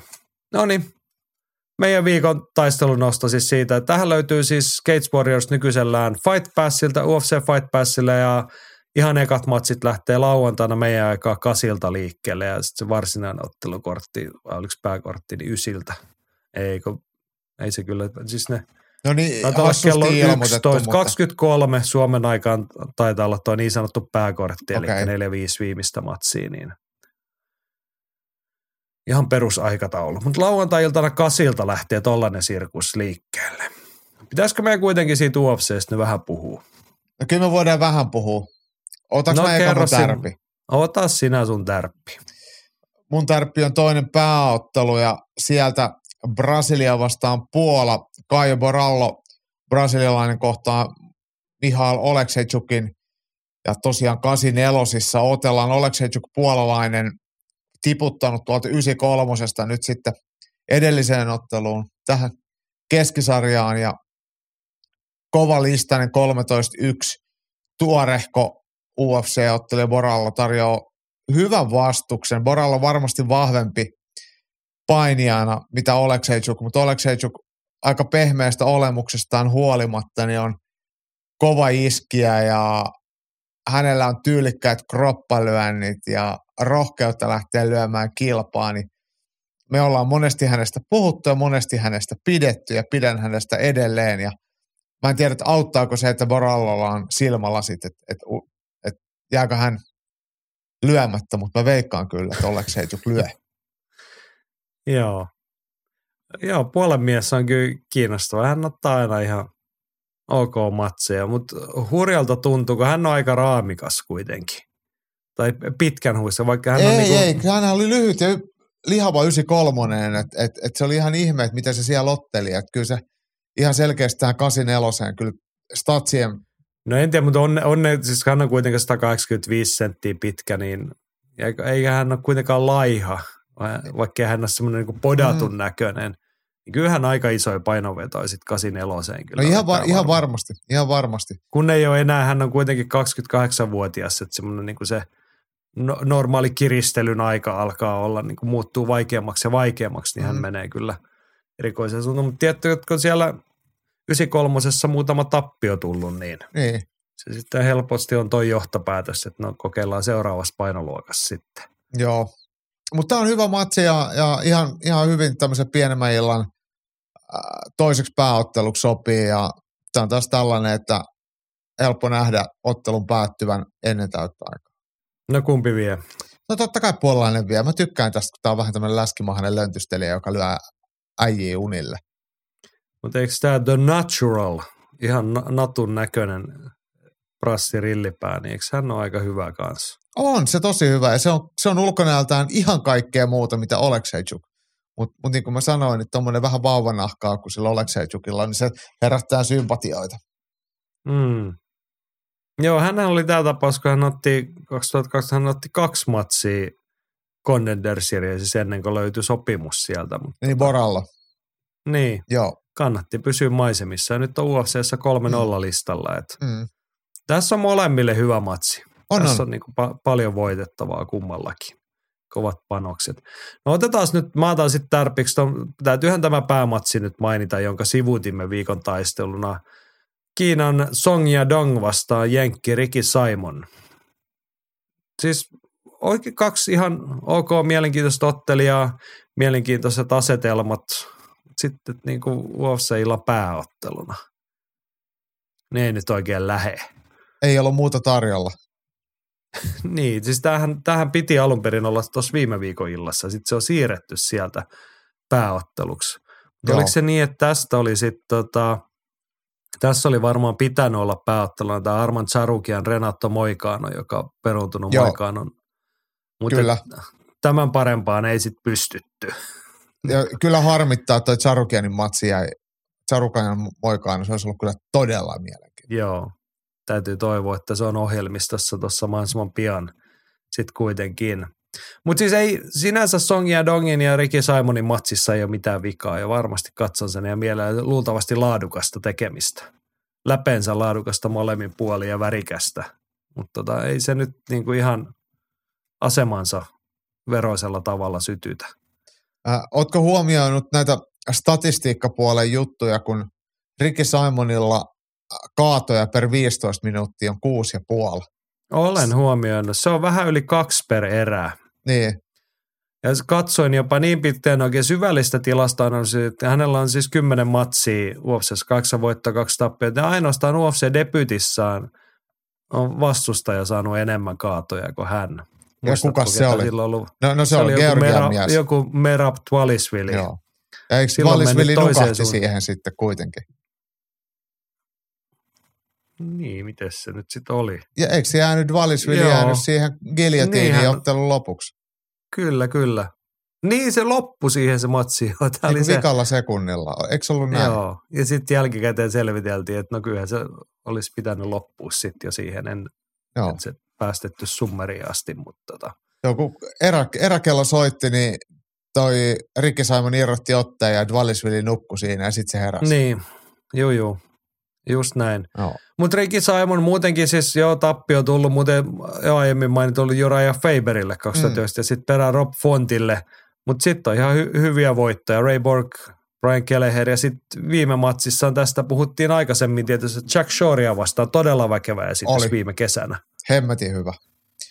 Joo, Puhuit äsken mutta Ja Ray siis- Borgista, pakko sanoa siitä, että Ray Borg, niin hänenhän piti otella Bellatorissa viime viikonloppuna Kyoji Horigutsia vastaan ja ylläri pylläri ei lähimainkaan painoissa ja matsi peruuntui ja taisi no voi. Borg saada Ali Abdelazisin dominanstallistakin kenkää. No niin, sellaista se on. Mutta joo, siis yritän tässä nyt käydä sitä positiivista. Siis oikeasti Ricky Simon 82 UFCssä, Song ja Dong 82 ja yksi tasuri vai no contest siellä jatkeena. Siis kaksi hyvää listasta ottelee, mutta tämä on niinku heille epäreilu, että heidän pistetään tähän, että kantakaa nyt tällaista iltaa, että teidän naamat on tuossa julisteessa. Jep, Tämä on siellä oikein hyvä matsi johonkin niinku pääkortin alkupuolella, vaikka isompaankin iltaan. Mutta nyt niinku liian moni varmasti suhtautuu ja mekin vähän silleen, että no ei tämä nyt oikein innosta. tämähän on tämä Song ja Dong kuitenkin näistä kiinalaisottelijoista yksi niistä harvoista, joka on siirtänyt itsensä sitten jenkkeihin ja on pidempään ollut jo Team Alpha Mailillä sopivan kokoisia kavereita siellä. Niin. Ja hän on otellutkin sen takia mun mielestä aika säännöllisesti ja aika nousujohteisesti ja hän on kehittynyt länsimaalaiseksi nykyaikaiseksi vapaa-ottelijaksi. Et, et, mä kyllä dikkaan hänestä. En usko, että matsi on mitenkään helppo, mutta sillä että Yritätkö sä nyt vetää mattoa alta, että sä et niinku luota, että hän on kommunistisen systeemin tuotosurheilijana? niin, vai onko se agentti? Niin se voi olla, että hän on kaksoisagentti. Mm. Sehän olisi paljon kiinnostavampaa mm. Kuin tämä matsi itsessä. Mutta hei, miten toi Väisäsen arvio, kun ei ole paljon Wikipedia-sivuja näillä ottelijoilla tässä ottelukortilla, niin nähdäänkö me semmoiset ihan kunnon verikekkerit ja Nähdään. turpasaunat? Niin, se on se todennäköisin vaihtoehto, että kun vähän tässä niin kuin negaillaan, että ei oikein lähe. Niin Viikko kun mennään lähtee. eteenpäin, niin sitten kuunnellaan seuraavaa ylilöintipodcastia ja me ollaan sitten, että oltiin muuten väärässä.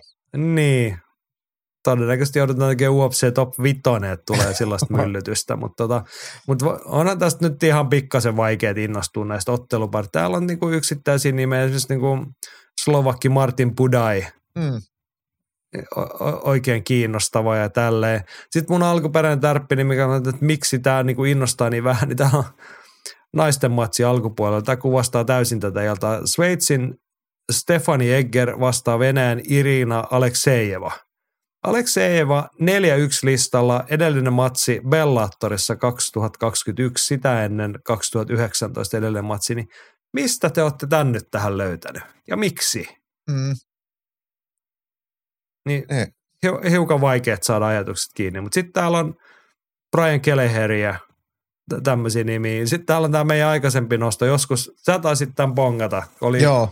Valdo Cordes Acosta, mistä hän nyt onkaan kotoisin jostain. Ä, Oliko se. Dominikaanista tasavallasta, jos mä väärin muistan? Tuli Contenderista. Joo. N- nyrkkeilytaustainen. No, tässä onkin mielenkiintoinen nyrkkeilyprospekti. Ja hän on toki sen jälkeen 2-0 UFCssä, mutta ensimmäisessä matsissa hän voitti pisteen niukasti Jared Vanderaan, joka niin kuin, ei todellakaan UFC-taso, ja se oli silti siinä matsissa mukana. Ja toisessa matsissa pistevoitto Chase Shermanista. Et mä sanoisin, että nyt on kyllä tarkkailun alla Cortes Akosta. Nyt pitää Valdon pistää niin kuin enemmän kierroksia koneeseen, että muuten me petytään tähän meidän nostoon.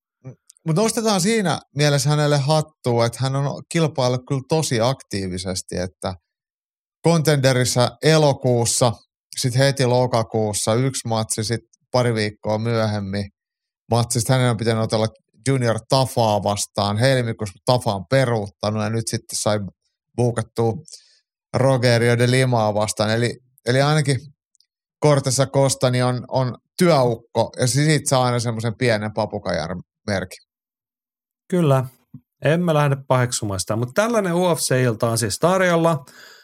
Aikataulut kertoo sellaista, että Fight Pass sillä lauantaina kello 23 alkaa ekat prelit ja Viaplayn puolella kello 02 sunnuntain puolella Song ja Dong vastaan Ricky Simon siis pääottelussa.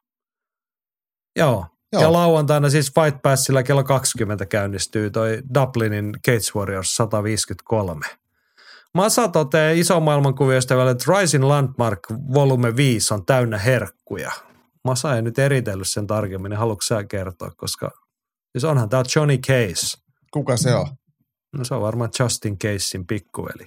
No niin, tietenkin. En mä tiedä, kuka Mm. Johnny Case. No siis tiedän mä sen verran. Onhan hän nyt niinku Johnny Hollywood Case. Eikö hän ole otellut UFCs? Kyllä, neljä voittoa, kaksi tappiota. Okei, okei, Nyt on Raisinissa sitten ollut jo pidemmän aikaa okei. myllyttänyt jotain ukkoa siellä. Mutta en mä silti siis, no hän, hänen nimensä kiinnitin huomioon, mutta sitten täällä on paljon jotain japanialaisia, joista eittämättä Masalla olisi jotain tietoa, että ketä nämä on. Mei Yamaguchin tiedä. Hän Joo. on tommonen sinne tänne voittaa häviää kokenut Kimma. japanilaiset. Niin. Ei, ei Siis todennäköisesti me ei ole kuultu niiden nimiä koskaan eikä tulla kuulemaan, koska niin sieltä ei kukaan nouse mihinkään. Niin. Et, sori Masa, me ei, nyt, Piirikunnallista tasoa. me ei olla nyt tehty tota lä- läksyjämme tarpeeksi varmaankaan, mutta tota, tä, Ei- ollaanko tästä nimestä muuten puhuttu tota, Shinobu Ota 22 listalla ja kuvassa painikalsarit päällä. Hä- Hän oli joku tota, hän joku kansainvälisesti menestynyt painija? Okei, okei. En Toi on- muista. Toi on oikeasti toi, toi, toi, toi mm, Japanin vapautteluskene, vaikka se siellä varmasti voi kohtuullisen hyvin, niin, niin, niin kyllä se pahasti laahaa nyt takana. Et, et toki ne myy kansallisesti niitä lippuja ja omia TV-lähetyksiä, mutta mut kyllä siellä saisi lyödä isompaa vaihdetta silmään ja taso, taso kasvaa, että et mekin sitten opittaisiin tunteja ja nähtäisiin voittavia japanilaisia. Niitä ei ihan hirveästi ole Mm. kansainvälisesti nähty. Masallahan on se klassinen hashtag tie Japaniaan ja se kaukainen unelma, että jos siellä olisi joskus saanut vaikka otella tai urheilla, niin jotkut muut suomalaiset, jos Masalta nyt on vähän jäänyt piippuun, en- en mitenkään epäile, etteikö se olisi tulossa, mutta vähän hitalta näyttää, niin voisiko jotkut muut suomalaiset hankkiutua sinne, niin sittenhän me taas saataisiin sitä tarttumapintaa ja Mm. muuta. Kyllä. Joo. Mutta ei, ei me nyt tota valitettavasti ihan hirveästi saada irti tästä Raisinin tulevan viikonlopun. Mistäs niitä muuten näkee? Ei mistään. Ei mistään, ei tarvi katsoa. No ei, ei. se sitten kiinnosta senkään vertaa. Mm. Mutta hei, kotimaassa sattuu ja tapahtuu. Nyrkkeily nimittäin luvassa. Jarkko kertoi, että perjantaina vuorossa Elite Boxingin toinen ilta Porvoossa. Tämä Next Level nimeä kantavan illan pääottelussa Niklas Räsänen on kuuseräisessä matsissa. Ilon kol- kolmessa kuuseräisessä matsissa haetaan vähän haastetta ja neljäeräiset enemmän ehkä stay busy-tyyppisiä matseja. Ja Henkka toteaa, että päämatsissa kaupungin oma kundi, hetkinen, kumpi siellä nyt on päämatsissa, Räsänen vai Topias Lepo? No mä luulin, että. Niklas Räsänen on pääottelussa ja Topias Lepo toisessa pääottelussa, mutta mut enää mä voi tietää. No, ei sillä järjestyksellä, vaan molemmat niin omalta oikein. Mutta joo, Henkka toteaa, että om, kaupungin oma kundi Topias Lepo ottelee 2-0 listasta puolalaista vastaan ja Niklas Räsänen kohtaa 4-0 listaisen puolalaisen. Ja odotan, että Niku saa hyvin eriä alle. Santeri Laine kohtaa viimeksi Kujalalle hyvän vastuksen antaneen Pastarsin. Aliun ja Kujalan vastuksia ei vielä Boxerkista löydy. Kuitenkin hyvätasoinen ilta luvassa. Hmm. Niin. Mitäs Joo. sanot? No kyllähän, jos katsotaan tälleen näin niin kuin Boxerkista näitä jul, neljää julkaistua otteluparia, niin, niin vieraskehän ottelijoilla niin on, neljällä ottelijalla niin on yhteensä yksi häviö ja kahdeksan voittoa. Niin kyllähän se kuulostaa sille, että nämä on ihan niin kuin, jos se nyt 50-50 matseja, mutta vähän siihen suuntaan, että ihan oikeita otteluita, että ei tarvii haukkua, että siellä olisi vierastyöläiset nolla voittoa, 20 häviöä, että et kaikilla on, on, on voitokkaat listat. Ky, kyllä mä dikkaan tästä. Ja tämä viikolla- vastustaja niin on, on ihan nuori ja nälkäinen ja sitähän lehdistötiedotteessakin mainostettiin, niin Niklas on nyt varmaan ihan oikea vastustaja, eikä sellaista vastustajaa, joka heittäytyy äh, kanveen sille, kun näkee Niklaksen. Et, et se oli kyllä tosi kiusallista ja varmaan Niku, Niku otti pattiin, kun edellinen vastustaja oli ihan floppi. Joo, tämän kertainen vastustaja Bartolo, Bartolomei Sesni. Puolasta. Ja hän tosiaan, aiemmin puhuttiin noista Keitsin vierastyöläisistä ja siitä tarttumapinnan luomista, jotenkin jäi mieleen, satuin lukemaan sen heidän lähettämänsä tiedotteen viime viikolla, missä tämä Chesney kovasti kertoo, että hän tulee vallottamaan Suomen ja uskon että Niklas Räsänen ei ole koskaan kohdannut näin hyvää ottelijaa kuin hän. Hmm. Hän on ilmeisesti amatöörinä jotenkuten meritoitunut. Joo, ja tuo oma, oman, näin. että sieltä tulee läjä puolalaisia fanejakin, että, että sieltä ollaan tulossa voittamaan ja ryöstöretkelle. Ja siis kilpailullista nyrkkeilyä nyt on kiva katsoa. Jos ajatellaan Niklas Räsästä, joka on ammattilaisista 16, 2, 1, niin, niin kyllä se saa ihan kunnon vastustajia ollakin, vaikka on ollut pitkä tauko ja painoluokan vaihtoa, mutta mut se tuntuu kiusalliselle sitten, kun tuommoista EU-titteliottelussa olleet kaverit hakkaa jotain ihan dorkiin, niin ei sellaista kukaan halua nähdä. Eikä mä usko, että Niklaskaan halua sellaista tehdä. Et Niklassellakin Mm. on vähän selkärankaa. Joo, mutta siis ihan kiinnostavaa settiä. Mun mielestä mukavinta se, että kun Porvoossa pitkästä aikaa ilta, niin siinä on saatu kaksi porvoolaista noihin päämatkaan. Kyllä tässä Elite Boxingin oman tiedotteen mukaan Räsänen on viimeisessä matsissa. Hän ei toki ole niin kuin perusporvoolainen, vaan paikalle muuttanut, mutta Mm. porvoolainen. Nykyään Topias Lepo sitten Porvo on ihan omia poikia ja ei nämä nyt kauhean kaukaa sitten ole Embulaev, Kujala ja Aliu kirkkonummea edustaen, niin Mm. kotikulmiltaan siellä. Että muistakaa hei, kamppailuurheilu on parasta paikan päällä. Menkää Ticketmasterista kuulemma lippuja, mutta otas, koitan nyt katsoa, että Perjantai kello tää nyt 19 alkaa matsit, että vähän aikaisemmin sinne pitää mennä kyllä, paikan kyllä mutta päälle. missä tämä on? Porvoon Porvoon urheiluhalli. Joo, Sä saat kertoa paikasta enemmän. se on Kuulostaa Porvoossa. siltä, että siellä on hyvä urheilla. Joo, ja siihen saa, auto, joo, ja siihen saa auto eteen. Eihän Porvoossa ole hirveästi mitään ihmeellistä silleen, että siinä on helppo löytää kyllä oikeastikin. Mun oli tarkoitus mennä vähän pööpöilemään, koska mä luulin, että tää on lauantaina, mutta, mutta nyt kun se on perjantaina, niin mulla on sen verran koirahoitovelvoitteita ja muutenkin aikataulut tiukat, niin mä joudun tekemään nyt vaan ää, Ylilyönti Studion kanavalla sitten live-seurantaa YouTubessa, eli mä aion katsoa lähetystä ja mä luulen, että Jarkko Pitkänen on siellä vissiin selostamassa, ainakin näin mä oletan, niin mä seuraan matseja ja pidän sitten varjostudioa. Voitte tulla mun, mun seuraksi katsoa perjantaina. No niin, mutta ylilöintiperheen tässä sitten voittaa, kun sä et pääse paikan päälle. Mutta tosiaan ISTV näyttää lauantaina noin kello 19 tai 19 maissa Alkaa lähtee matsit. matsit liikkeelle, niin varmasti pikkasen aikaisemmin Mm. sitten lähetystä käyntiin. Ja silloin alkaa sitten tietenkin ylilyöntistudio. Mekin varmaan aloitellaan hyvissä ajoin, niin voidaan siinä sitten nostattaa tunnelmaa ja syödään vähän sipsejä, popcornia, suklaata ja karkkia ja mitä muuta. Ai, olispa muuten sipsejä, nyt tekisi vähän mieli. Mutta säästetään viikonloppuun herkut. Tämä siis perjantaina kello Joo. Joo. 19, muistakaa nyt se päivä. Ja lauantaina White Passille lähdetään liikkeelle kahdeksalta Cage Warriors Dublinista käyntiin ja 11 maissa lauantai-illalla White Passilla UFC Prelit ja Viaplay kello 02 sunnuntain puolella UFCtä Apexista Song ja Dong vastaan Ricky Simon pääottelussa. Ihan semmoinen mä veikkaan perusmaukas kamppailuviikonloppu ja puhuttavaa meillä sitten on taas ensi viikolla. Voitte sitten alkuviikosta muistuttaa, että kun te ette yhtään innostuneet oli kuulemma ihan paskaa, mutta että tuli sellainen ja tällainen ilta. Hmm. Kattellaan sitä sitten. Mut nyt me katsellaan meidän postiosiota. Ylilyönti podcast. Kamppailukansan radio. Kamppailukansanradiosta terve.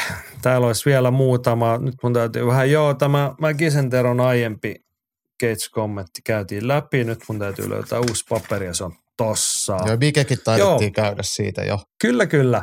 Mutta Sarjala Andy pohti aihetta, jota puhuttiin varmaankin viime viikolla. Pohditte aiemmin, miksi potkunyrkkeilyn SM-kisoihin ei joka vuosi osallistu koko Suomen parhaimmisto. Tilannehan on sama myös tainyrkkeilyssä ja syy on siinä, että kun SM-titteli on voitettu jo useita kertoja, ei yksi kerta lisää tuo uralle merkittävää hyötyä muuten kuin otteluna. Tällöin valmistautuminen ammattilaismatsiin harjoitusleiri Taimaassa tai vastaavat menevät helposti SM-kisojen edelle. Jos vapaattelussa ammattilaiset saisivat osallistua amatööriturnauksiin, en oikein usko, että sellaiset ottelijat kuin Santalahti, Mäntykivi ja Appa saati sitten Makvan kävisivät joka vuosi hakemassa SM-mitalit kotiin. Joo, hyväksymme pointin. Hyvä perustelu, mutta mun ehkä näkökulma oli se, että kun tälle äkkiseltään katsoen, ne enää meidän Suomen ammattilaishuiput potkunyrkkeistä, kun ei ne kauheasti ottele missään muuallakaan. Jep. Niin eikö toi nyt olisi, siis mä ymmärrän, että jos sä oot niinku buukannut Taimaan lomaan, tai siis ei lomaan, vaan niinku tietenkin ra- raan ja raastavan reenileirin pitkäksi aikaa, niin silloin sä oot siellä. Mm, Mutta jos ei sulla ole muita matseja tulossa, niin toihan nyt on helpoin mahdollinen tapaus mennä ottamaan yksi tai useampi matsi sinne. Mä samaa Sitä mieltä. ehkä vaan niin kuin enemmän pointtina, mutta et ihan, onhan toi totta, että no, vähän siellä on silleen saavutettavaa. Muuta kuin se, että, että jos sä oot urheilija, niin yleensä se urheileminen kannattaa. Ja sit kyllä sit kilpailemisesta on vaan hit, hitosti hyötyä, että et, kyllä usein kilpailumäärillä on, on merkitystä sitten, ja kokemuksella on sitten merkitystä tiukoissakin matseissa. Et, et, ei sitä tule ylän katsoa. Joo, mennään eteenpäin. Korhosen Mika kirjoittaa, että kun puhutaan kuka suomalainen olisi seuraavaksi UFCssä on kiikarissa usein miesottelijat, mutta voisiko sinne nousta myös nainen? Iris Nihti voitti amatöörissä maailmanmestaruuden, eli voisiko hänestä esimerkiksi tulla jossain vaiheessa UFC-tasoinen ottelija? Ja Sarjolla tuohon kommentoi, että samalla panostuksella uransa naisot, samalla panostuksella uransa naisottelijan on huomattavasti todennäköisempää nousta ufc kuin miehen. Maailmanlaajuinen talenttipuoli on paljon pienempi, vaikka kasvaakin koko ajan. Hyvä pointti molemmilta ennen kaikkea toi Andin, että onhan se totta, tie on suorempi ja vähän lyhyempi naisottelijalla. Kyllä. Mutta sitten kun tullaan, palataan Suomen olle ja puhutaan siitä Suomen seuraavasta arvatusta UFC-ottelijasta, niin sitten mennään siihen, että talenttipuoli on sitten Suomessa niin kapea, että se todennäköisyys pienenee, että kun meillä on naisottelijoita niin vähän, niin kuka niistä on niin kuin panostamassa tai tekemässä niin paljon duunia, niin sitten todennäköisyydet ei kasva kauhean suuriksi sekään, enkä mitenkään niin kuin halua vetää mattoa jalkojen alka, että jos ja kun siellä on ottelijoita, jotka sitä ovat tekemässä ja tavoittelemassa, niin good for you, mutta ehkä se, niin kuin se, että miksi aina puhutaan helpommin miehistä, niin se johtuu siitä, että miehet on vähän enemmän esillä, niitä on vähän enemmän. Niin ja on enemmän Eks- painoluokkia. Et jos ajatellaan, että Iiris Nihti ottelee amatööreissä 70 kiloa, siis ammattilais varmaan pystyy ottelemaan höyhensarjassa, mutta UFCssäkin höyhensarja on lähtökohtaisesti kuollut, että sinne ei juuri uusia ottelijoita, jos otetaan tämmöisiä käytännön. Toki tilanne tulee elämään varmasti, että sitten kun sinne saadaan mielenkiintoisia ottelijoita, niin se varmasti voi paremmin. Ja PFLssä pyörii nyt se naisten höyhensarjan turnaus esimerkiksi, että, että kyllä niitä paikkoja on. Ja tietenkin, Kyllä, kyllä, mutta et jos pistetään rimaa sille korkealle, että UFC, että jos UFC ottaisi nyt naisten höyhensarjan ottelija, niin se pitäisi olla niin kuin näkymä sellainen, että meeks ottaa Amanda Nunesi vastaan. Niin, niin. Niin, tota, ka- kaikki kunnia Iirikselle ja hänen niin kuin urotöilleen amatöörinä, mutta siihen on pikkasen vielä matkaa. Siihen matkaa, rehellisyyden joo, nimissä. Joo, ja se ei haittaakaan, että kunhan sitten vaan se suunta on oikea. Ja tietenkin Sunny Branfordista ollaan puhuttu, hänkin on nuori ottelija ottanut tosi tyylikkäästi jo menestyksekkään ja amatööriuraa jo nyt ja ote, otellut säännöllisesti ja ottelee säännöllisesti, mikä sitten mahdollistaa sen, että siitä tulee taitava ottelija. Mutta mut kyllä mä niinku, yksi, mikä, mitä, mikä Iiriksestä itselleni pistää silmään, tietenkin mä nyt on Iiriksen tuntenut jo silloin, kun se on ta, tota, treenannut vielä Hyvinkäällä, niin tota, Iiris on aika särmä muija, että et, et ero valtaosasta vaikka miespuoleisista näistä meidän vapaattelutähdistä, niin Iiris on Otaniemessä Aalto-yliopistossa vanhassa TKK dippainssiksi opiskelee, että et Iiriksellä on niinku tämä siviilielämä aika hyvin hallussa ja määrätietoinen nuori nainen, joka pystyy sitten tekemään useampiakin eri asioita ihan, ihan täydellä, täydellä hönkällä, niin kyllä sille keskimääräisesti voidaan sanoa, että menestyjät menestyy useammin kuin sitten semmoista, jotka ei tee mitään, että, että harvoin, Niin, har, vaikka ei niin kuin pistettäisi edes niin kuin tota menestyssanaa siihen, niin se on ihan niin kuin tutkittu ja niin kuin todennettu fakta, että lähtee juniorivuosista tai niin kuin nuorisourheilusta, niin ne, ketkä on niin kuin tavoittelisi urheilijoita, niin ne on hyviä koulussa, koska ne on päämäärätietoisia, ne osaa asettaa tavoitteita, niin sitten sehän toimii myös toiseen suuntaan. mm, Että jos sä oot niinku elämässä, sulla on niinku muuten hanskassa, sä teet niinku, sä oot tavoitteellinen, sä haluat opiskella, niin kuin Iiris Nihti, ho- hoidat sen homman tyylikkäästi, oot skarppi ihminen, niin silloin sä pystyt olemaan myös skarppi urheilija. Mutta oliko sä sanomassa jotain niinku toisen suuntaista, jostain muista urheilijoista? No aika paljon tiedän nuoria tämmöisiä UFCstä haaveilevia tyyppejä, jo- joille ei niinku toi niinku ollaan tyyli peruskoulun jälkeen jääty kaivaa nenää, koska meistä tulossa UFC-ottelijoita, niin sitten ei tulla edes amatööriottelijaksi. Tavallaan niin kuin kaikki jää semmoisen niin haaveilun pari, että et ei kaikista tule dippajinsseja tai lääkäreitä tai mitä ikinä, mutta silleen, että et kyllä ne niin kuin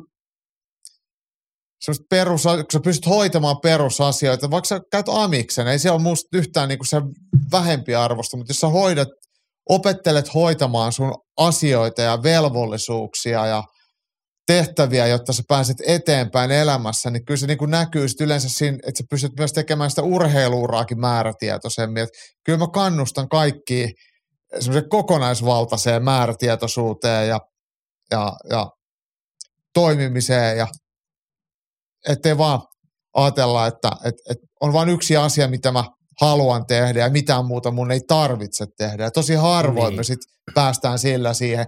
Poikkeuksia löytyy tietenkin tästäkin, mutta, mutta ollaanko me just se itse se poikkeus, niin sitä mä, se on varmaan niin vähän harvinaisempaa. Se on vähän, mulla on kaksi pointtia, jotka olette ehkä ennenkin kuullut.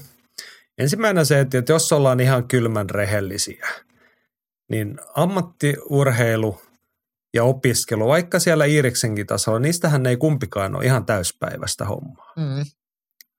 Täyspäisyys ja täyspäiväisyys täytyy nyt. Mutta niin kuin samaan, samaan viikkorytmiin ja kalenteriin ja elämään mahtuu kyllä molempia.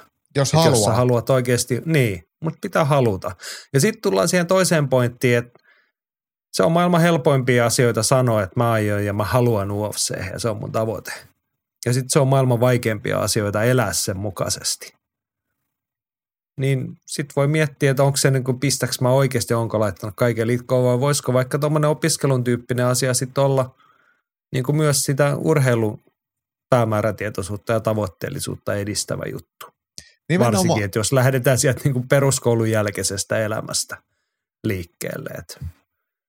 Ehdottomasti, no ehdottomasti. Kyllä, mutta nyt me eksyttiin niin, vähän kauas on tärkeä aihe. Ja toi, siis, kyllä, si, kyllä. Et, et, et, niin, enkä eriarvioista eri oppilaitoksia silleen, että va, vaan yliopistotutkinnot merkitsee jotain, ei todellakaan. Että, et, et se on mulle oikeastaan mun mielestä vähän niin kuin sama, että jokainen opiskelee tahollaan, mutta tavallaan semmoinen tietynlainen se on just näin, ne vaan vaatii ne erityyppisiä asioita, mutta vaatii joka tapauksessa niin kuin panostamista ja ryhdikkyyttä ja johdonmukaisuutta elämässä. Ja vastuunkantoa.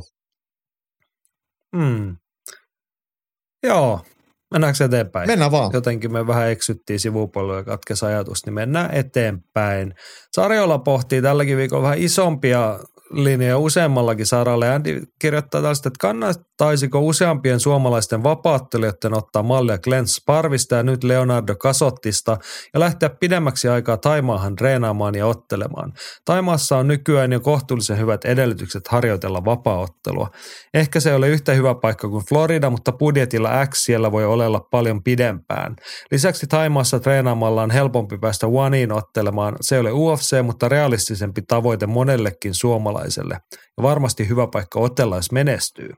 Olisiko tämä järkevämpi tie täysammattilaisuuteen kuin Cage Warriors tai Brave? No, mitä hmm. sanot? No kyllä mun mielestä kannattaa harjoitella siellä, missä on paljon hyviä ja huippuja. Niin se tekee susta hmm. ensinnäkin paremman, isolla todennäköisyydellä. Mä en sano, että Suomessa kaikki on paskaa ja muualla kaikki muu on kultaa. Ei se näin ole yhtään.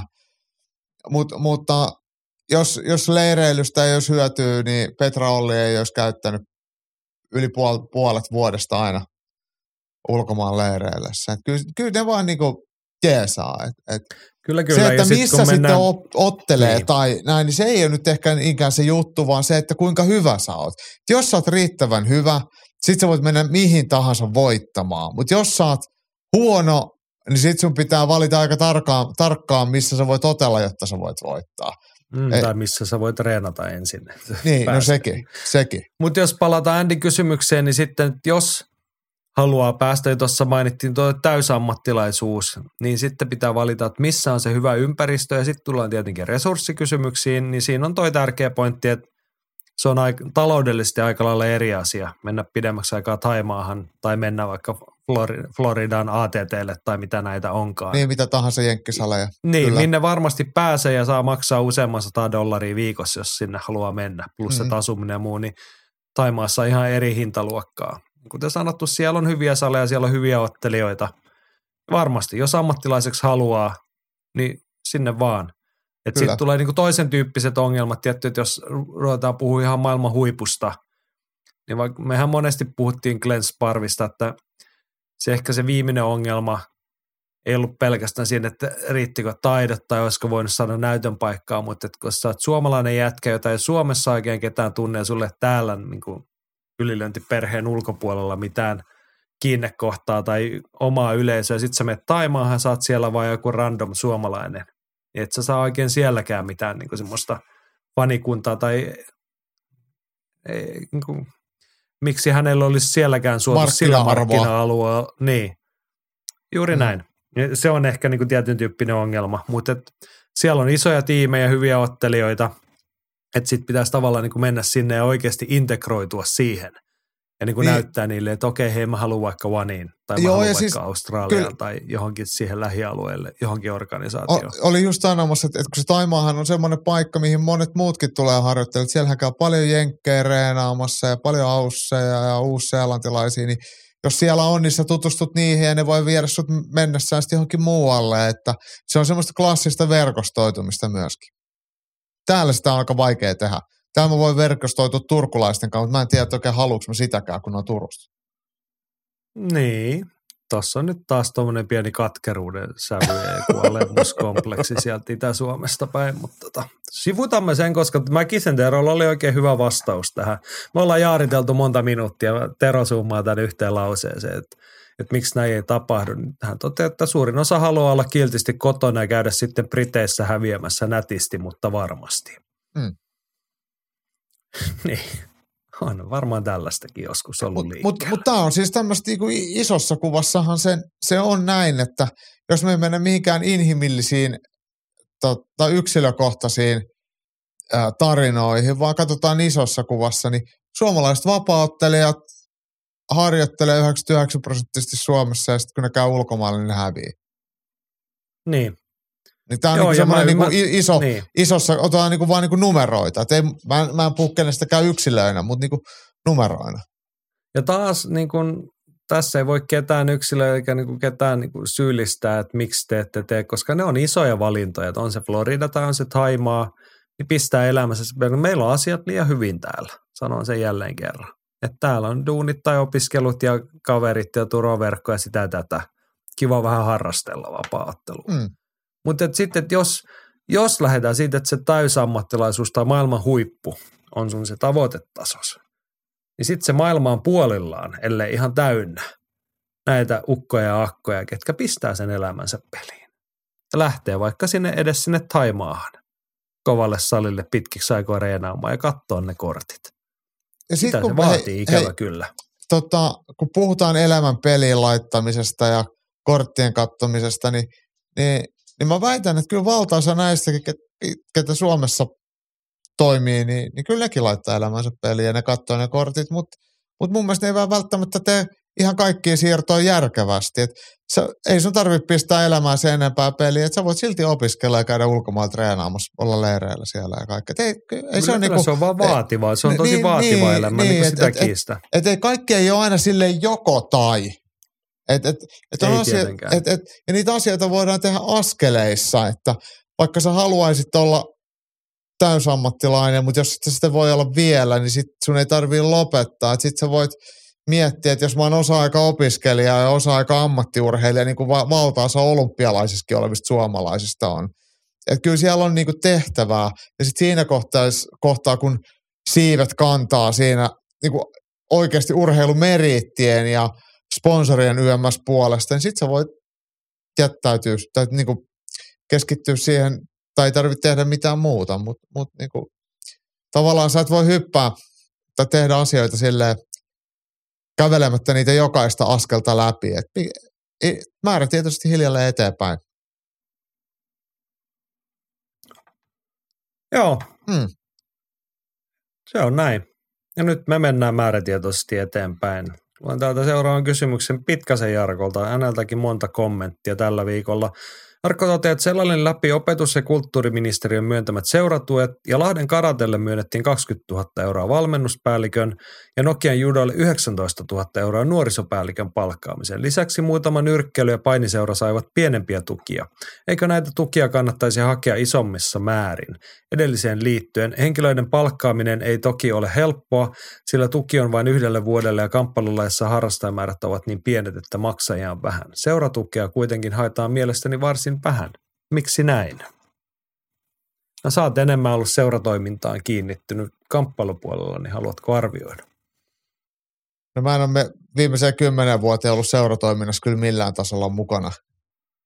No olet sä Mut- nyt ainakin hangaround-jäsenenä. Niin, mutta siis tarkoitan siis silleen, että nähnyt et, sitä et, lähempää. niin, mutta mut esimerkiksi Loopilla niin ei ole mitään seuratoimintaa, vaan se on osakeyhtiö, mikä tekee valmennusbisnestä, mikä on ihan ok, niin pitääkin olla. Niin ei, ei siellä ole mitään semmoisia tukia, mitä voi hakea, ellei hae yritystukia. Että nämä, Mhm. mm. nämä seuratuet on yhdistyksille, jo- joissa, joissa sitten on jotain yhdistysreki- tai isoja yhdistysrekisterejä ja se yhdistysrekisterin määrä ja kuinka paljon siellä on lapsia, niin ne on sitten yleensä mahdollistaa joku tukien hakemisen tai vuokratukien hakemisen, mutta sitten taas vapaalla markkinoilla niin ei, eihän tollasia, tollasia ole Mhm. saatavilla. Ja, ja, ja toki ne on tosi hienoja ja tosi tärkeitä varmasti, mutta mut, mut kyllä mun mielestä sitten taas jos joku määrätietoinen urheilu toimia, jos nyt ajatellaan tämä kamppailusali, niin kyllä nyt tuntuu todella hoopulle, että sinne pitää tukirahoilla palkkaa joku valmentaja, kun eikö nyt niin kuin, on mullekin pystytty maksaa palkkaa ja on siellä muillekin maksetaan palkkaa, että et, et ei se nyt periaatteessa pitäisi olla hirveän kummonen juttu. Kyllä, kyllä. No tuossa on niin kuin Jarkko osittain vastaa tuohon. Itse, no meidän seurat ja lajit on monesti aika pieniä. Tuossa nyt mainittiin judo ja karate, niin siellä on kuitenkin sitä nuorisoharrastajaa Mm. aika paljon. Sen tyyppistä harrastajaa, joista opetus- ja kulttuuriministeriö mieluusti maksaa Just sitä näin. seuratukea. Sitten taas niin kuin kehälajeissa sitä vähän vähemmän volyymia, vähemmän ylipäätään. Ja sitten tullaan siihen, että minkä tyyppisiä niin kuin nämä meidän pienet seuramme ovat. Että ethän sä, mitä tuossa oli 20 000 euroa mainittu, Niin. jonkun päällikön ja vastaavan palkan, että sä sillä saa ketään töihin vielä vuodeksi. Sitten sen Ei, seuran maksa- täytyy pistää siihen se toinen 20 Niin. vähintään, ja sittenkin se on vielä niin kuin huonosti palkattu ihminen. Niin. Tai huonosti. todennäkö- tai niin kuin, todennäköisesti se laskuttaa sen omalla toiminimellä tai omalla yrityksellä ja, ja el- elää sillä helvetin niukasti sillä 20 tonnilla. Et, et kyllä mä, niin, mut, mut, Mutta Siis nämä ei on ole ihan helppoja toi- kuvioita, että niin kuin pitäisi olla jotain niin kuin omaa panostettavaa noihin myös. Pitää löytää sellainen ihminen, ketä siihen on mm, niin kuin valmis ja sitten pitää olla, niin kuin, kyllähän toi seuralta kysyy sitoutumista ja sitten toi Jarkon pointti vielä, että ton tuen saa yhdeksi vuodeksi. kyllä. Mutta Kyllä. eihän seuratoimintaa kannata niin kuin suunnitella tai ei pitäisi suunnitella niin, että saataispa me vuodeksi toi, niin katsotaan kuin käy.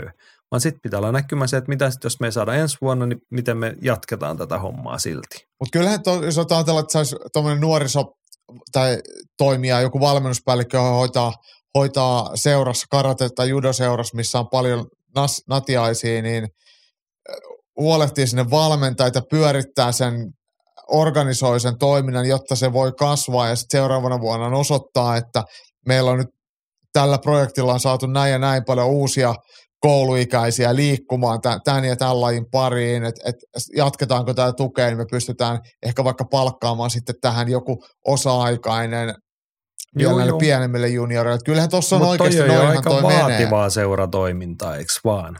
No on se mulle ainakin Jos ihan otetaan se perus- mä ymmärrän, että Per, perusruttukorvien yhdistys ja kerho, Mm. niin ei se välttämättä toimi niin, että otetaan tosta toi Seppo tosta, kun se on kiva jätkä ja se on ollut hyvä tappelemaan.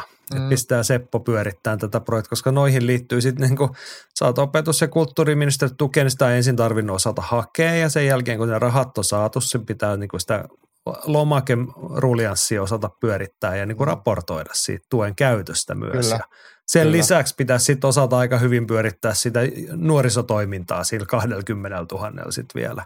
Just Näin. näin. Mutta siis mä oon siinä mielessä sama, täysin samaa mieltä Jarkon kanssa, että kyllä mä haluaisin nähdä, että tuollaista enemmän käytettäisiin. Totta kai. tähdättäisiin kasvuun ja yritettäisiin.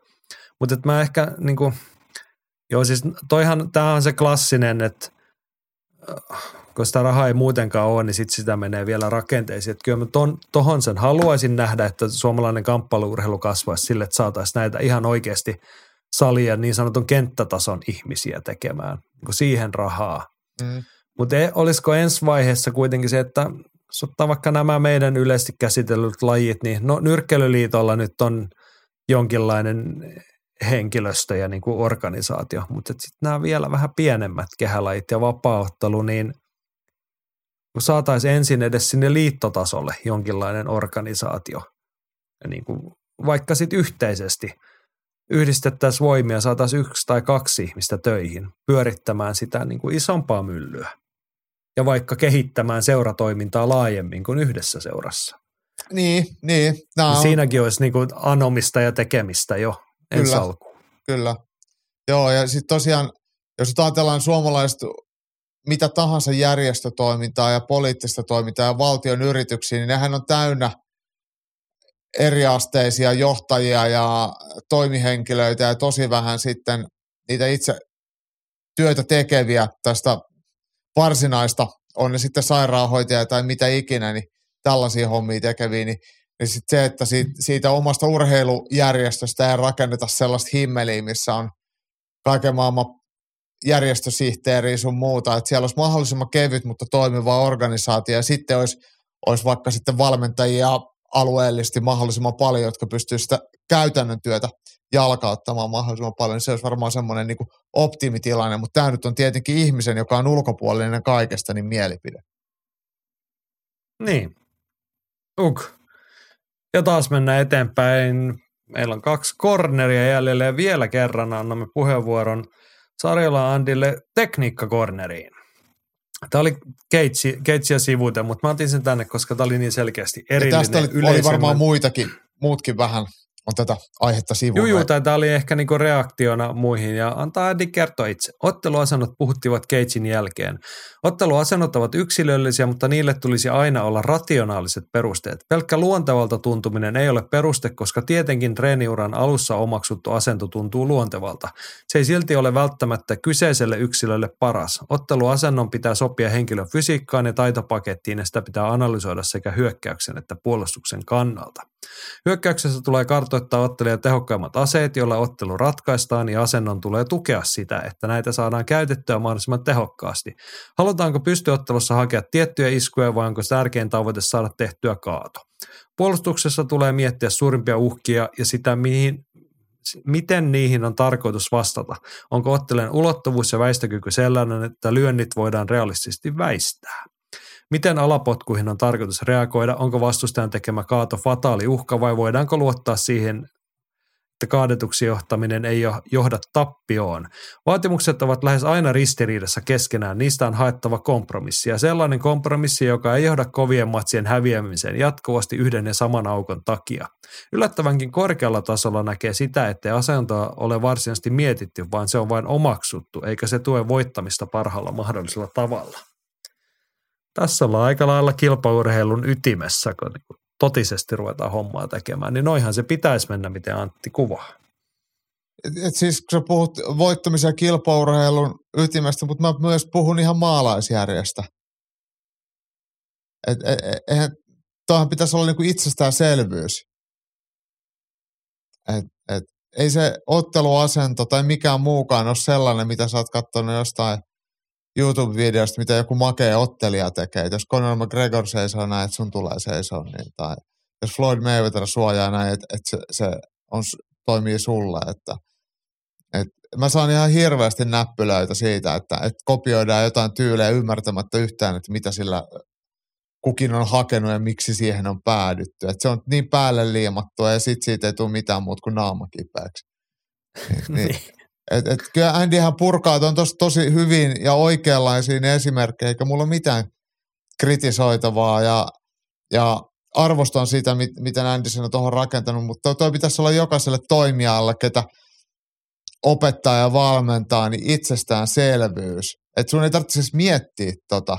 Että sä suurin piirtein näet jo, mitä se ottelija tekee, että mit, mitä siellä pitää mahdollista ja mitä sieltä pitää tukea, että et, et, et, et se voittaminen olisi todennäköisempää ja häviäminen olisi epätodennäköistä. Ja se ei tosiaankaan ole mitään rakettitekniikkaa tai ydinfysiikkaa. Et ne on useasti tosi simppeleitä asioita. Kun muutaman peruspalasen kun laittaa kohdalleen, niin ne toimii melkein kaikilla. Ja sitten se on vähän just sitä hienosäätöä, että ootko pitkä vai lyhyt vai lyöjä vai potkia vai painia vai mitä ikinä. Että et ei se ole todellakaan hirveän vaikeeta. Mutta sitten jos ei siihen yhtään panosta, niin se voi näyttää hyvälle, mutta toimii paskasti. Niin. Johdonmukaisuus ja tarkoituksenmukaisuus on hyveitä tässäkin asiassa. Mä oikein osaa tätä millään muulla. Niin tälle maallikkona toi kuulosti niin kuin helpolta ja ratkaisukeskeiseltä toi Antin lähestymistapa. Sitähän se on. Miten se on ihan täydellinen. miettiä. ei, tää, ei niin oikeasti ole mitään rakettitiedettä. Mutta ajatusta vaatii ja tietty semmoista niin kuin epämukavaa ajatusta. Että ei Ei. vaan mennä niin kuin salille ja ruveta mäiskimään, vaan niin kuin pitäisi, sitten tullaan vaikka siihen seuratoimintaan, että aika harvaan niin kuin hyvä, riittävän hyvä omaa toimintaansa urheilijana, eikä tarvikaan olla sitä varten valmiita niin kuin arvioimaan, missä mä oon hyvä, mitä mun pitäisi korjata, niin sitten tulee, että onko se seuran toiminta sellaista, että siellä on valmentaja, joka kattelee ja tulee sanoa, että mä oon nyt kuule kolme kuukautta kattellut tuota sun pystyottelua. Että se on, niin kuin, se on pielessä, että meidän täytyy korjata sitä. Niin, siis, Ja niin kuin tolla tarkkuudella, että sulla on tollainen fysiikka, sulla on tollaiset vahvuudet, sulla on tollaiset heikkoudet, näin sä voitat matseja ja tolla sä häviät, jos sä jatkat noin. mm, Niin lähdetäänpä korjaamaan ja sitten puhutaan, no siis toi Andy kuvaama prosessi, niin vuosi, kaksi, kolme, riittääkö?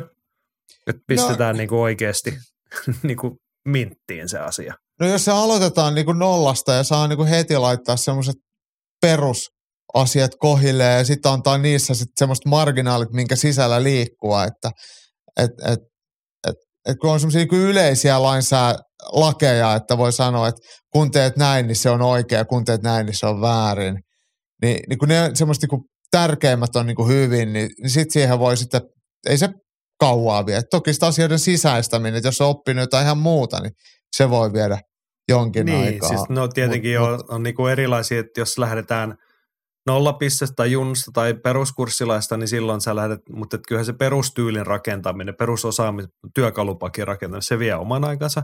Sitten tullaan niin kuin vaikka aikuistason ammattilaisottelija, niin monesti sitten, jos mennään tuohon prosessiin, niin siellä on sitä poisoppimista, mikä Mm, on se vaikeampi kyllä. asia. Kyllä, mutta mut vielä kun Mm. sanoit, tuosta puhuit e- epämukavuusalueesta ja näin, niin itse asiassa mun mielestä tämähän on tosi mukavaa, koska mikään ei ole niin mukavaa kuin logiikka ja järki.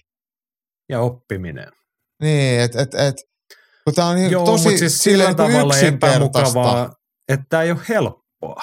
No, mutta kun nämä Se on on se yleensä semmosia, nämä on niitä harvoja asioita, mitkä ei oikeasti ole kovin vaikeita edes Niin, toteuttaa. mutta hei, nyt, nyt, nyt täytyy pistää niinku asiat niinku realiteettiin, että niinku, toi on vaikeet, koska se on tylsää Mm. ja se vaatii niinku ajatustyötä ja johdonmukaista etenemistä. Sitten taas niinku rinnalla se, että katsot Conor McGregorin highlightteja ja matseja ja sitten sä rupeat opettelemaan niitä kikkapotkuja tai jotain sirkustemppuja. mä en tiedä, onko mulla joku autismi tai joku, kun mä niinku, mun mielestä tämä, on jotenkin loistava tämmöinen paketointi Andil, ja se on semmoista kieltä, mitä mä ymmärrän ihan täysin. Et, et, et, mun mielestä ei mitään, mutta tarvitse oikein miettiäkään, kun tuollaisella, niin kuin tuon saman sapluunan voi toteuttaa vähän niin kuin kaikkea tekemiseen. Että onhan se Joo, vähän joo. kuin SWOT-analyysi. Ja se on, Kyllä, kyllä. siihen ja ei sitten liity niinku mennään tunteet ihan eikä ydinasioihin makeet eikä, eikä mihinkään vaikeisiin juttuihin. Niin. No aina mä palaan siihen, että mulla on jäänyt se ikuisten mieleen, kun Eddie Statli oli joskus, oliko hän top rankilla vai mikä se sali Ää, siellä? Wildcard Gymillä. Wildcard Joo. Gym, joo, sori, menee niin termit, nimet sekaisin, niin hän oli siellä joskus reenaamassa. Ja sitten se tuli sieltä takaisin ja juteltiin joskus, hän, että ei siellä reenattu mitään ihmeellistä. Ne teki ihan perusasioita. Mm. Joo, kyllä, tehtiin perusasioita, japia, koukkuu, uppari, mutta mennään niin kuin nyanssitasoa, kaivetaan päivästä toiseen, grindataan Mm. sitä paremmaksi. Siitähän siinä on kyse, eikä mistään niin kuin hevosteluista ja hienoista tempuista. Tota, mä referoin ihan samaa meidän ylilöintistudion videosta, kun haastateltiin Keitsissä Jesse Pynnöstä. Ja kun Jessehän on käynyt Mäntykiven Aleksin kanssa reenaamassa ja myös judoka Martti Puumalaisen kanssa reenaamassa, tehnyt molemmista hienot videot. Ja kun mä kysyin sitten, että millä tuo vapaattelu nyt näytti, kun sulla on vähän tuntemusta kamppailla. Ja sanoin, että no ihan hyvällä se näytti, että siellä tehtiin niitä perusjuttuja, mutta aika vaan hyvin. Niin. No siis perusjuttuilla pärjää an- yllättävän niin. pitkälle niin kuin monessakin lajissa ja asiassa. Että tämä oli Jesse Pynnösen analyysi ja mun mielestä se osuu just tuohon samaan, mitä, mitä Edi Statli sanoi. Että ei, ei tämä ole niin kovin ihmeellistä, eikä mikään Ei, muukaan niitä ole. perusasioita pitää tehdä vaan aika hemmetin hyvin. Ja siinä on, sitten tullaan taas siihen epämukavuusalueeseen, että kuinka kiva niitä sitten on reenata. Mm. Tai kiva, että siis onhan, voi, voi, huipuille se on kivaa, koska sä nautit siitä. Mutta se on se, tavallaan se on aika tylsää ja arkista sitten kuitenkin.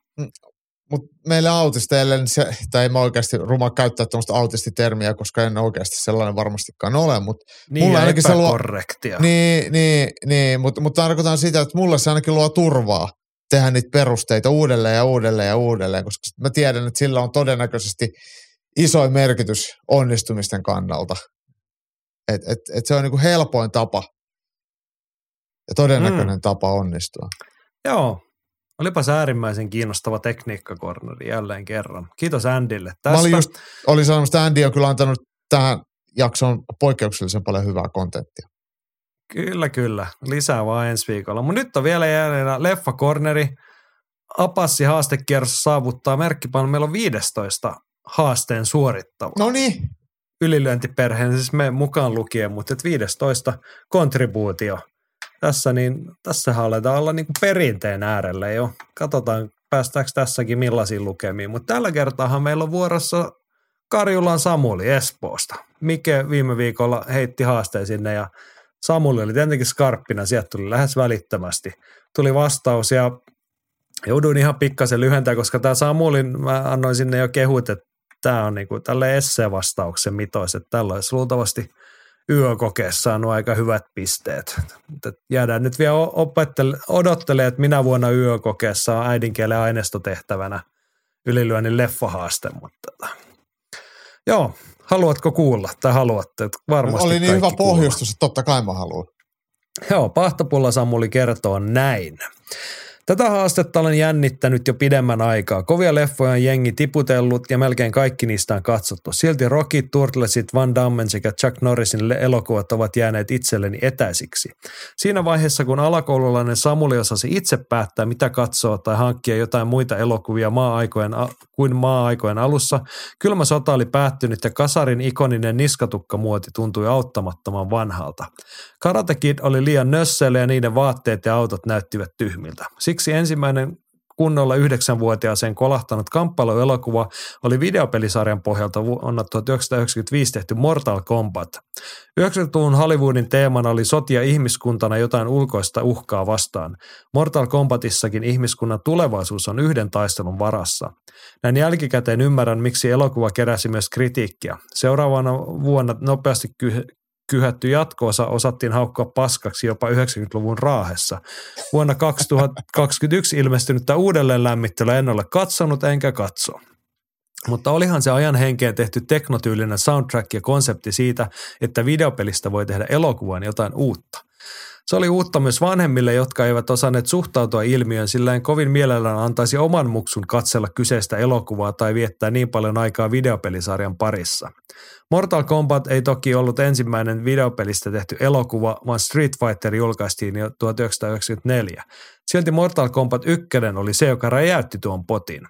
Vaikka K16-rajoituksella varustettu elokuva tuli melko monta kertaa katsottua, se ei noussut omaksi suosikiksi, sillä oma lempparihahmo Johnny Cage kuolee niin varhaisessa vaiheessa. Tästä syystä Mortal Kombat ei ole valintani kamppailuelokuvaksi, mutta se määritti perustan omalle sukupolvikokemukselle hyvästä kamppailuelokuvasta ja kuinka surrealistista sen kuuluu olla. No niin, nyt päästään vasta itse asiaan. Aika pitkä pohjustus. Joo, ja Samuli jatkaa. Pohdin pitkään, onko valintani vuonna kolme ilmestynyt eteläkorealainen jännityselokuva Old Boy, mutta päädyin siihen, että tämän skenen elokuvista paras on Kill Bill Volume 1-2. Old Boy kannattaa toki katsoa, sillä se on valittu kaikkien aikojen parhaiden ei-englanninkielisten elokuvien joukkoon ja se on saanut erityisesti kiitosta toimintakohtauksista. Mutta palataan valitaan. Kill Billin ensimmäinen osa ilmestyi oman täysi-ikäistymisen kynnyksellä vuonna 2003 ja kakkonen 2004. Kilpilin tarina kerrotaan epäjärjestyksessä ja molemmat elokuvat täydentävät toisiaan. Siksi ne pitää käsitellä yhtenä elokuvana. Lähdetään juonesta liikenteeseen. Ensinnäkin, kuka pystyy käsikirjoittamaan noin eeppistä shittiä? Uma Thurmanin näyttelemä päähenkilö The Bright tai koodinimeltään Musta Mamba joutuu murhayrityksen kohteeksi omissa häissään. Kun hän herää neljän vuoden päästä koomassa sairaalassa, hän huomaa, että syntymätön lapsi on varastettu hänen kohdustaan. Siitä alkaa ehkä elokuvahistorian eeppisin kostotarina, jossa vedetään sivujuonena Japanin mafiaa kylmäksi. Elokuva on täynnä viittauksia samurai-elokuviin ja siitä löytyy vaikka miten hienoa ihasteltavaa Japania faneille. Yksi mielenpainunut yksityiskohta on se, jossa Morsian käyttää oppimaansa puunlävistystekniikkaa paitakseen arkusta, johon hänet on haudattu elävältä. Sitä on tullut kavereiden kanssa jonkun kerran testattua, paljonko saa generoitua voimaa sormietäisyydeltä tehtyyn iskuun. niin. On mainittava tietysti elokuvan soundtrack, jota on ollut tuottamassa RCA Wutan klaanista. Soundtrack voi olla myös toinen syy, miksi leffa kolisi niin kovaa ja toki sekin keräsi myös itsenäisesti maailmalla menestystä. En ymmärrä, miksi Bernard Herrmannin tuottama Twisted Nerve ei ole vapaattelijoiden sisääntulopiisinä. Jos olisin itse ammattilaisvapaattelija, käyttäisin sitä, koska jokainen tietää, mitä sen biisin jälkeen tapahtuu. Elokuvien yhteenlaskettu pituus on 247 minuuttia, eli vähän reilu neljä tuntia. Tässä on kolmas syy, miksi elokuvat on tullut katsottua niin monta kertaa. Nuorena poikana, kun jaksoi vielä viikonloppuisin käydä yöelämässä, melko monen sunnuntain ohjelma oli herällä joskus iltapäivällä, rahauta makuuniin, vuokrata molemmat kilbillit ja hakea pizza samalla reissulla. Sen jälkeen, kun katseli elokuvat putkeen, kello olikin jo kahdeksan illalla, jolloin pystyi mennä takaisin nukkumaan. Jossain vaiheessa hoksasin, että tulee halvemmaksi ostaa ne DVDt ja ne löytyvät edelleen jostain pölyttymästä. Mortal Kombatia en aio omalle jälkipolvelle näyttää, mutta innolla odotan sitä hetkeä, jolloin ikä riittää katsomaan kilbillit. Silloin ei ole tällä failla darraa, mutta kotiteatterissa on äänet täysillä ja sohvalla maataan 247 minuuttia. Tässä oli aika hieno kaari tolleen kerron. Kyllä. Tuosta saa varmaan Joo. No sitä en osaa sanoa, se riippuu vähän kysymyksen asettelusta ja tietenkin sitten taas muiden vastausten tasolla, mutta kyllä tällä niin kuin hyvää kansallista ylätasoa varmasti oltaisiin. Piirikunnallista. Joo, todetaan toi sivuhuomio, se etelä-korealainen Old Boy, suosittelen myös oikein hyvä elokuva. Sen. Joo, Kerrankin mä oon nähnyt jotain. No oot sä nyt Kill Billitkin nähnyt On, on, on, on. no niin. Ja just Kill mietin, että ne kyllä pitää katsoa uudelleen. Mietin muuten ihan samaa tuossa lukiessani.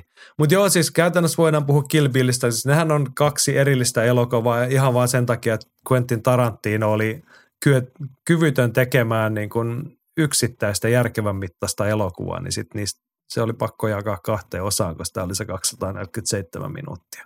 Mm. Et käsikirjoituksessa ehkä olisi ollut pikkasen tiivistämisen varaa, mutta tota, nyt tuli kaksi leffaa ja olehan, onhan niistä sitten saanut nauttia. Mitä sit se tuumaat Kilbillistä? Kyllä ne on hieno ja hieno, hieno on se tota, soundtrack myöskin ja mä just mietin, että mä taisin katsoa ne molemmat niin kuin leffassa ja sit mä oon katsonut kerran heti sen jälkeen, kun ne tuli vuokraamoihin. Enkä nähnyt sen jälkeen kertaakaan.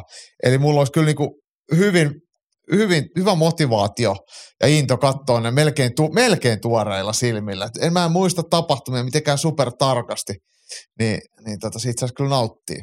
Ja ehkä mä voin hakea sen pizzankin. Niin. Niin, ei ole ihan samalla intensiteetillä tullut kelailtua kyllä, mutta toi on varmaan sukupolvikokemus. Samuli on sen verran meitä nuorempi. Tota.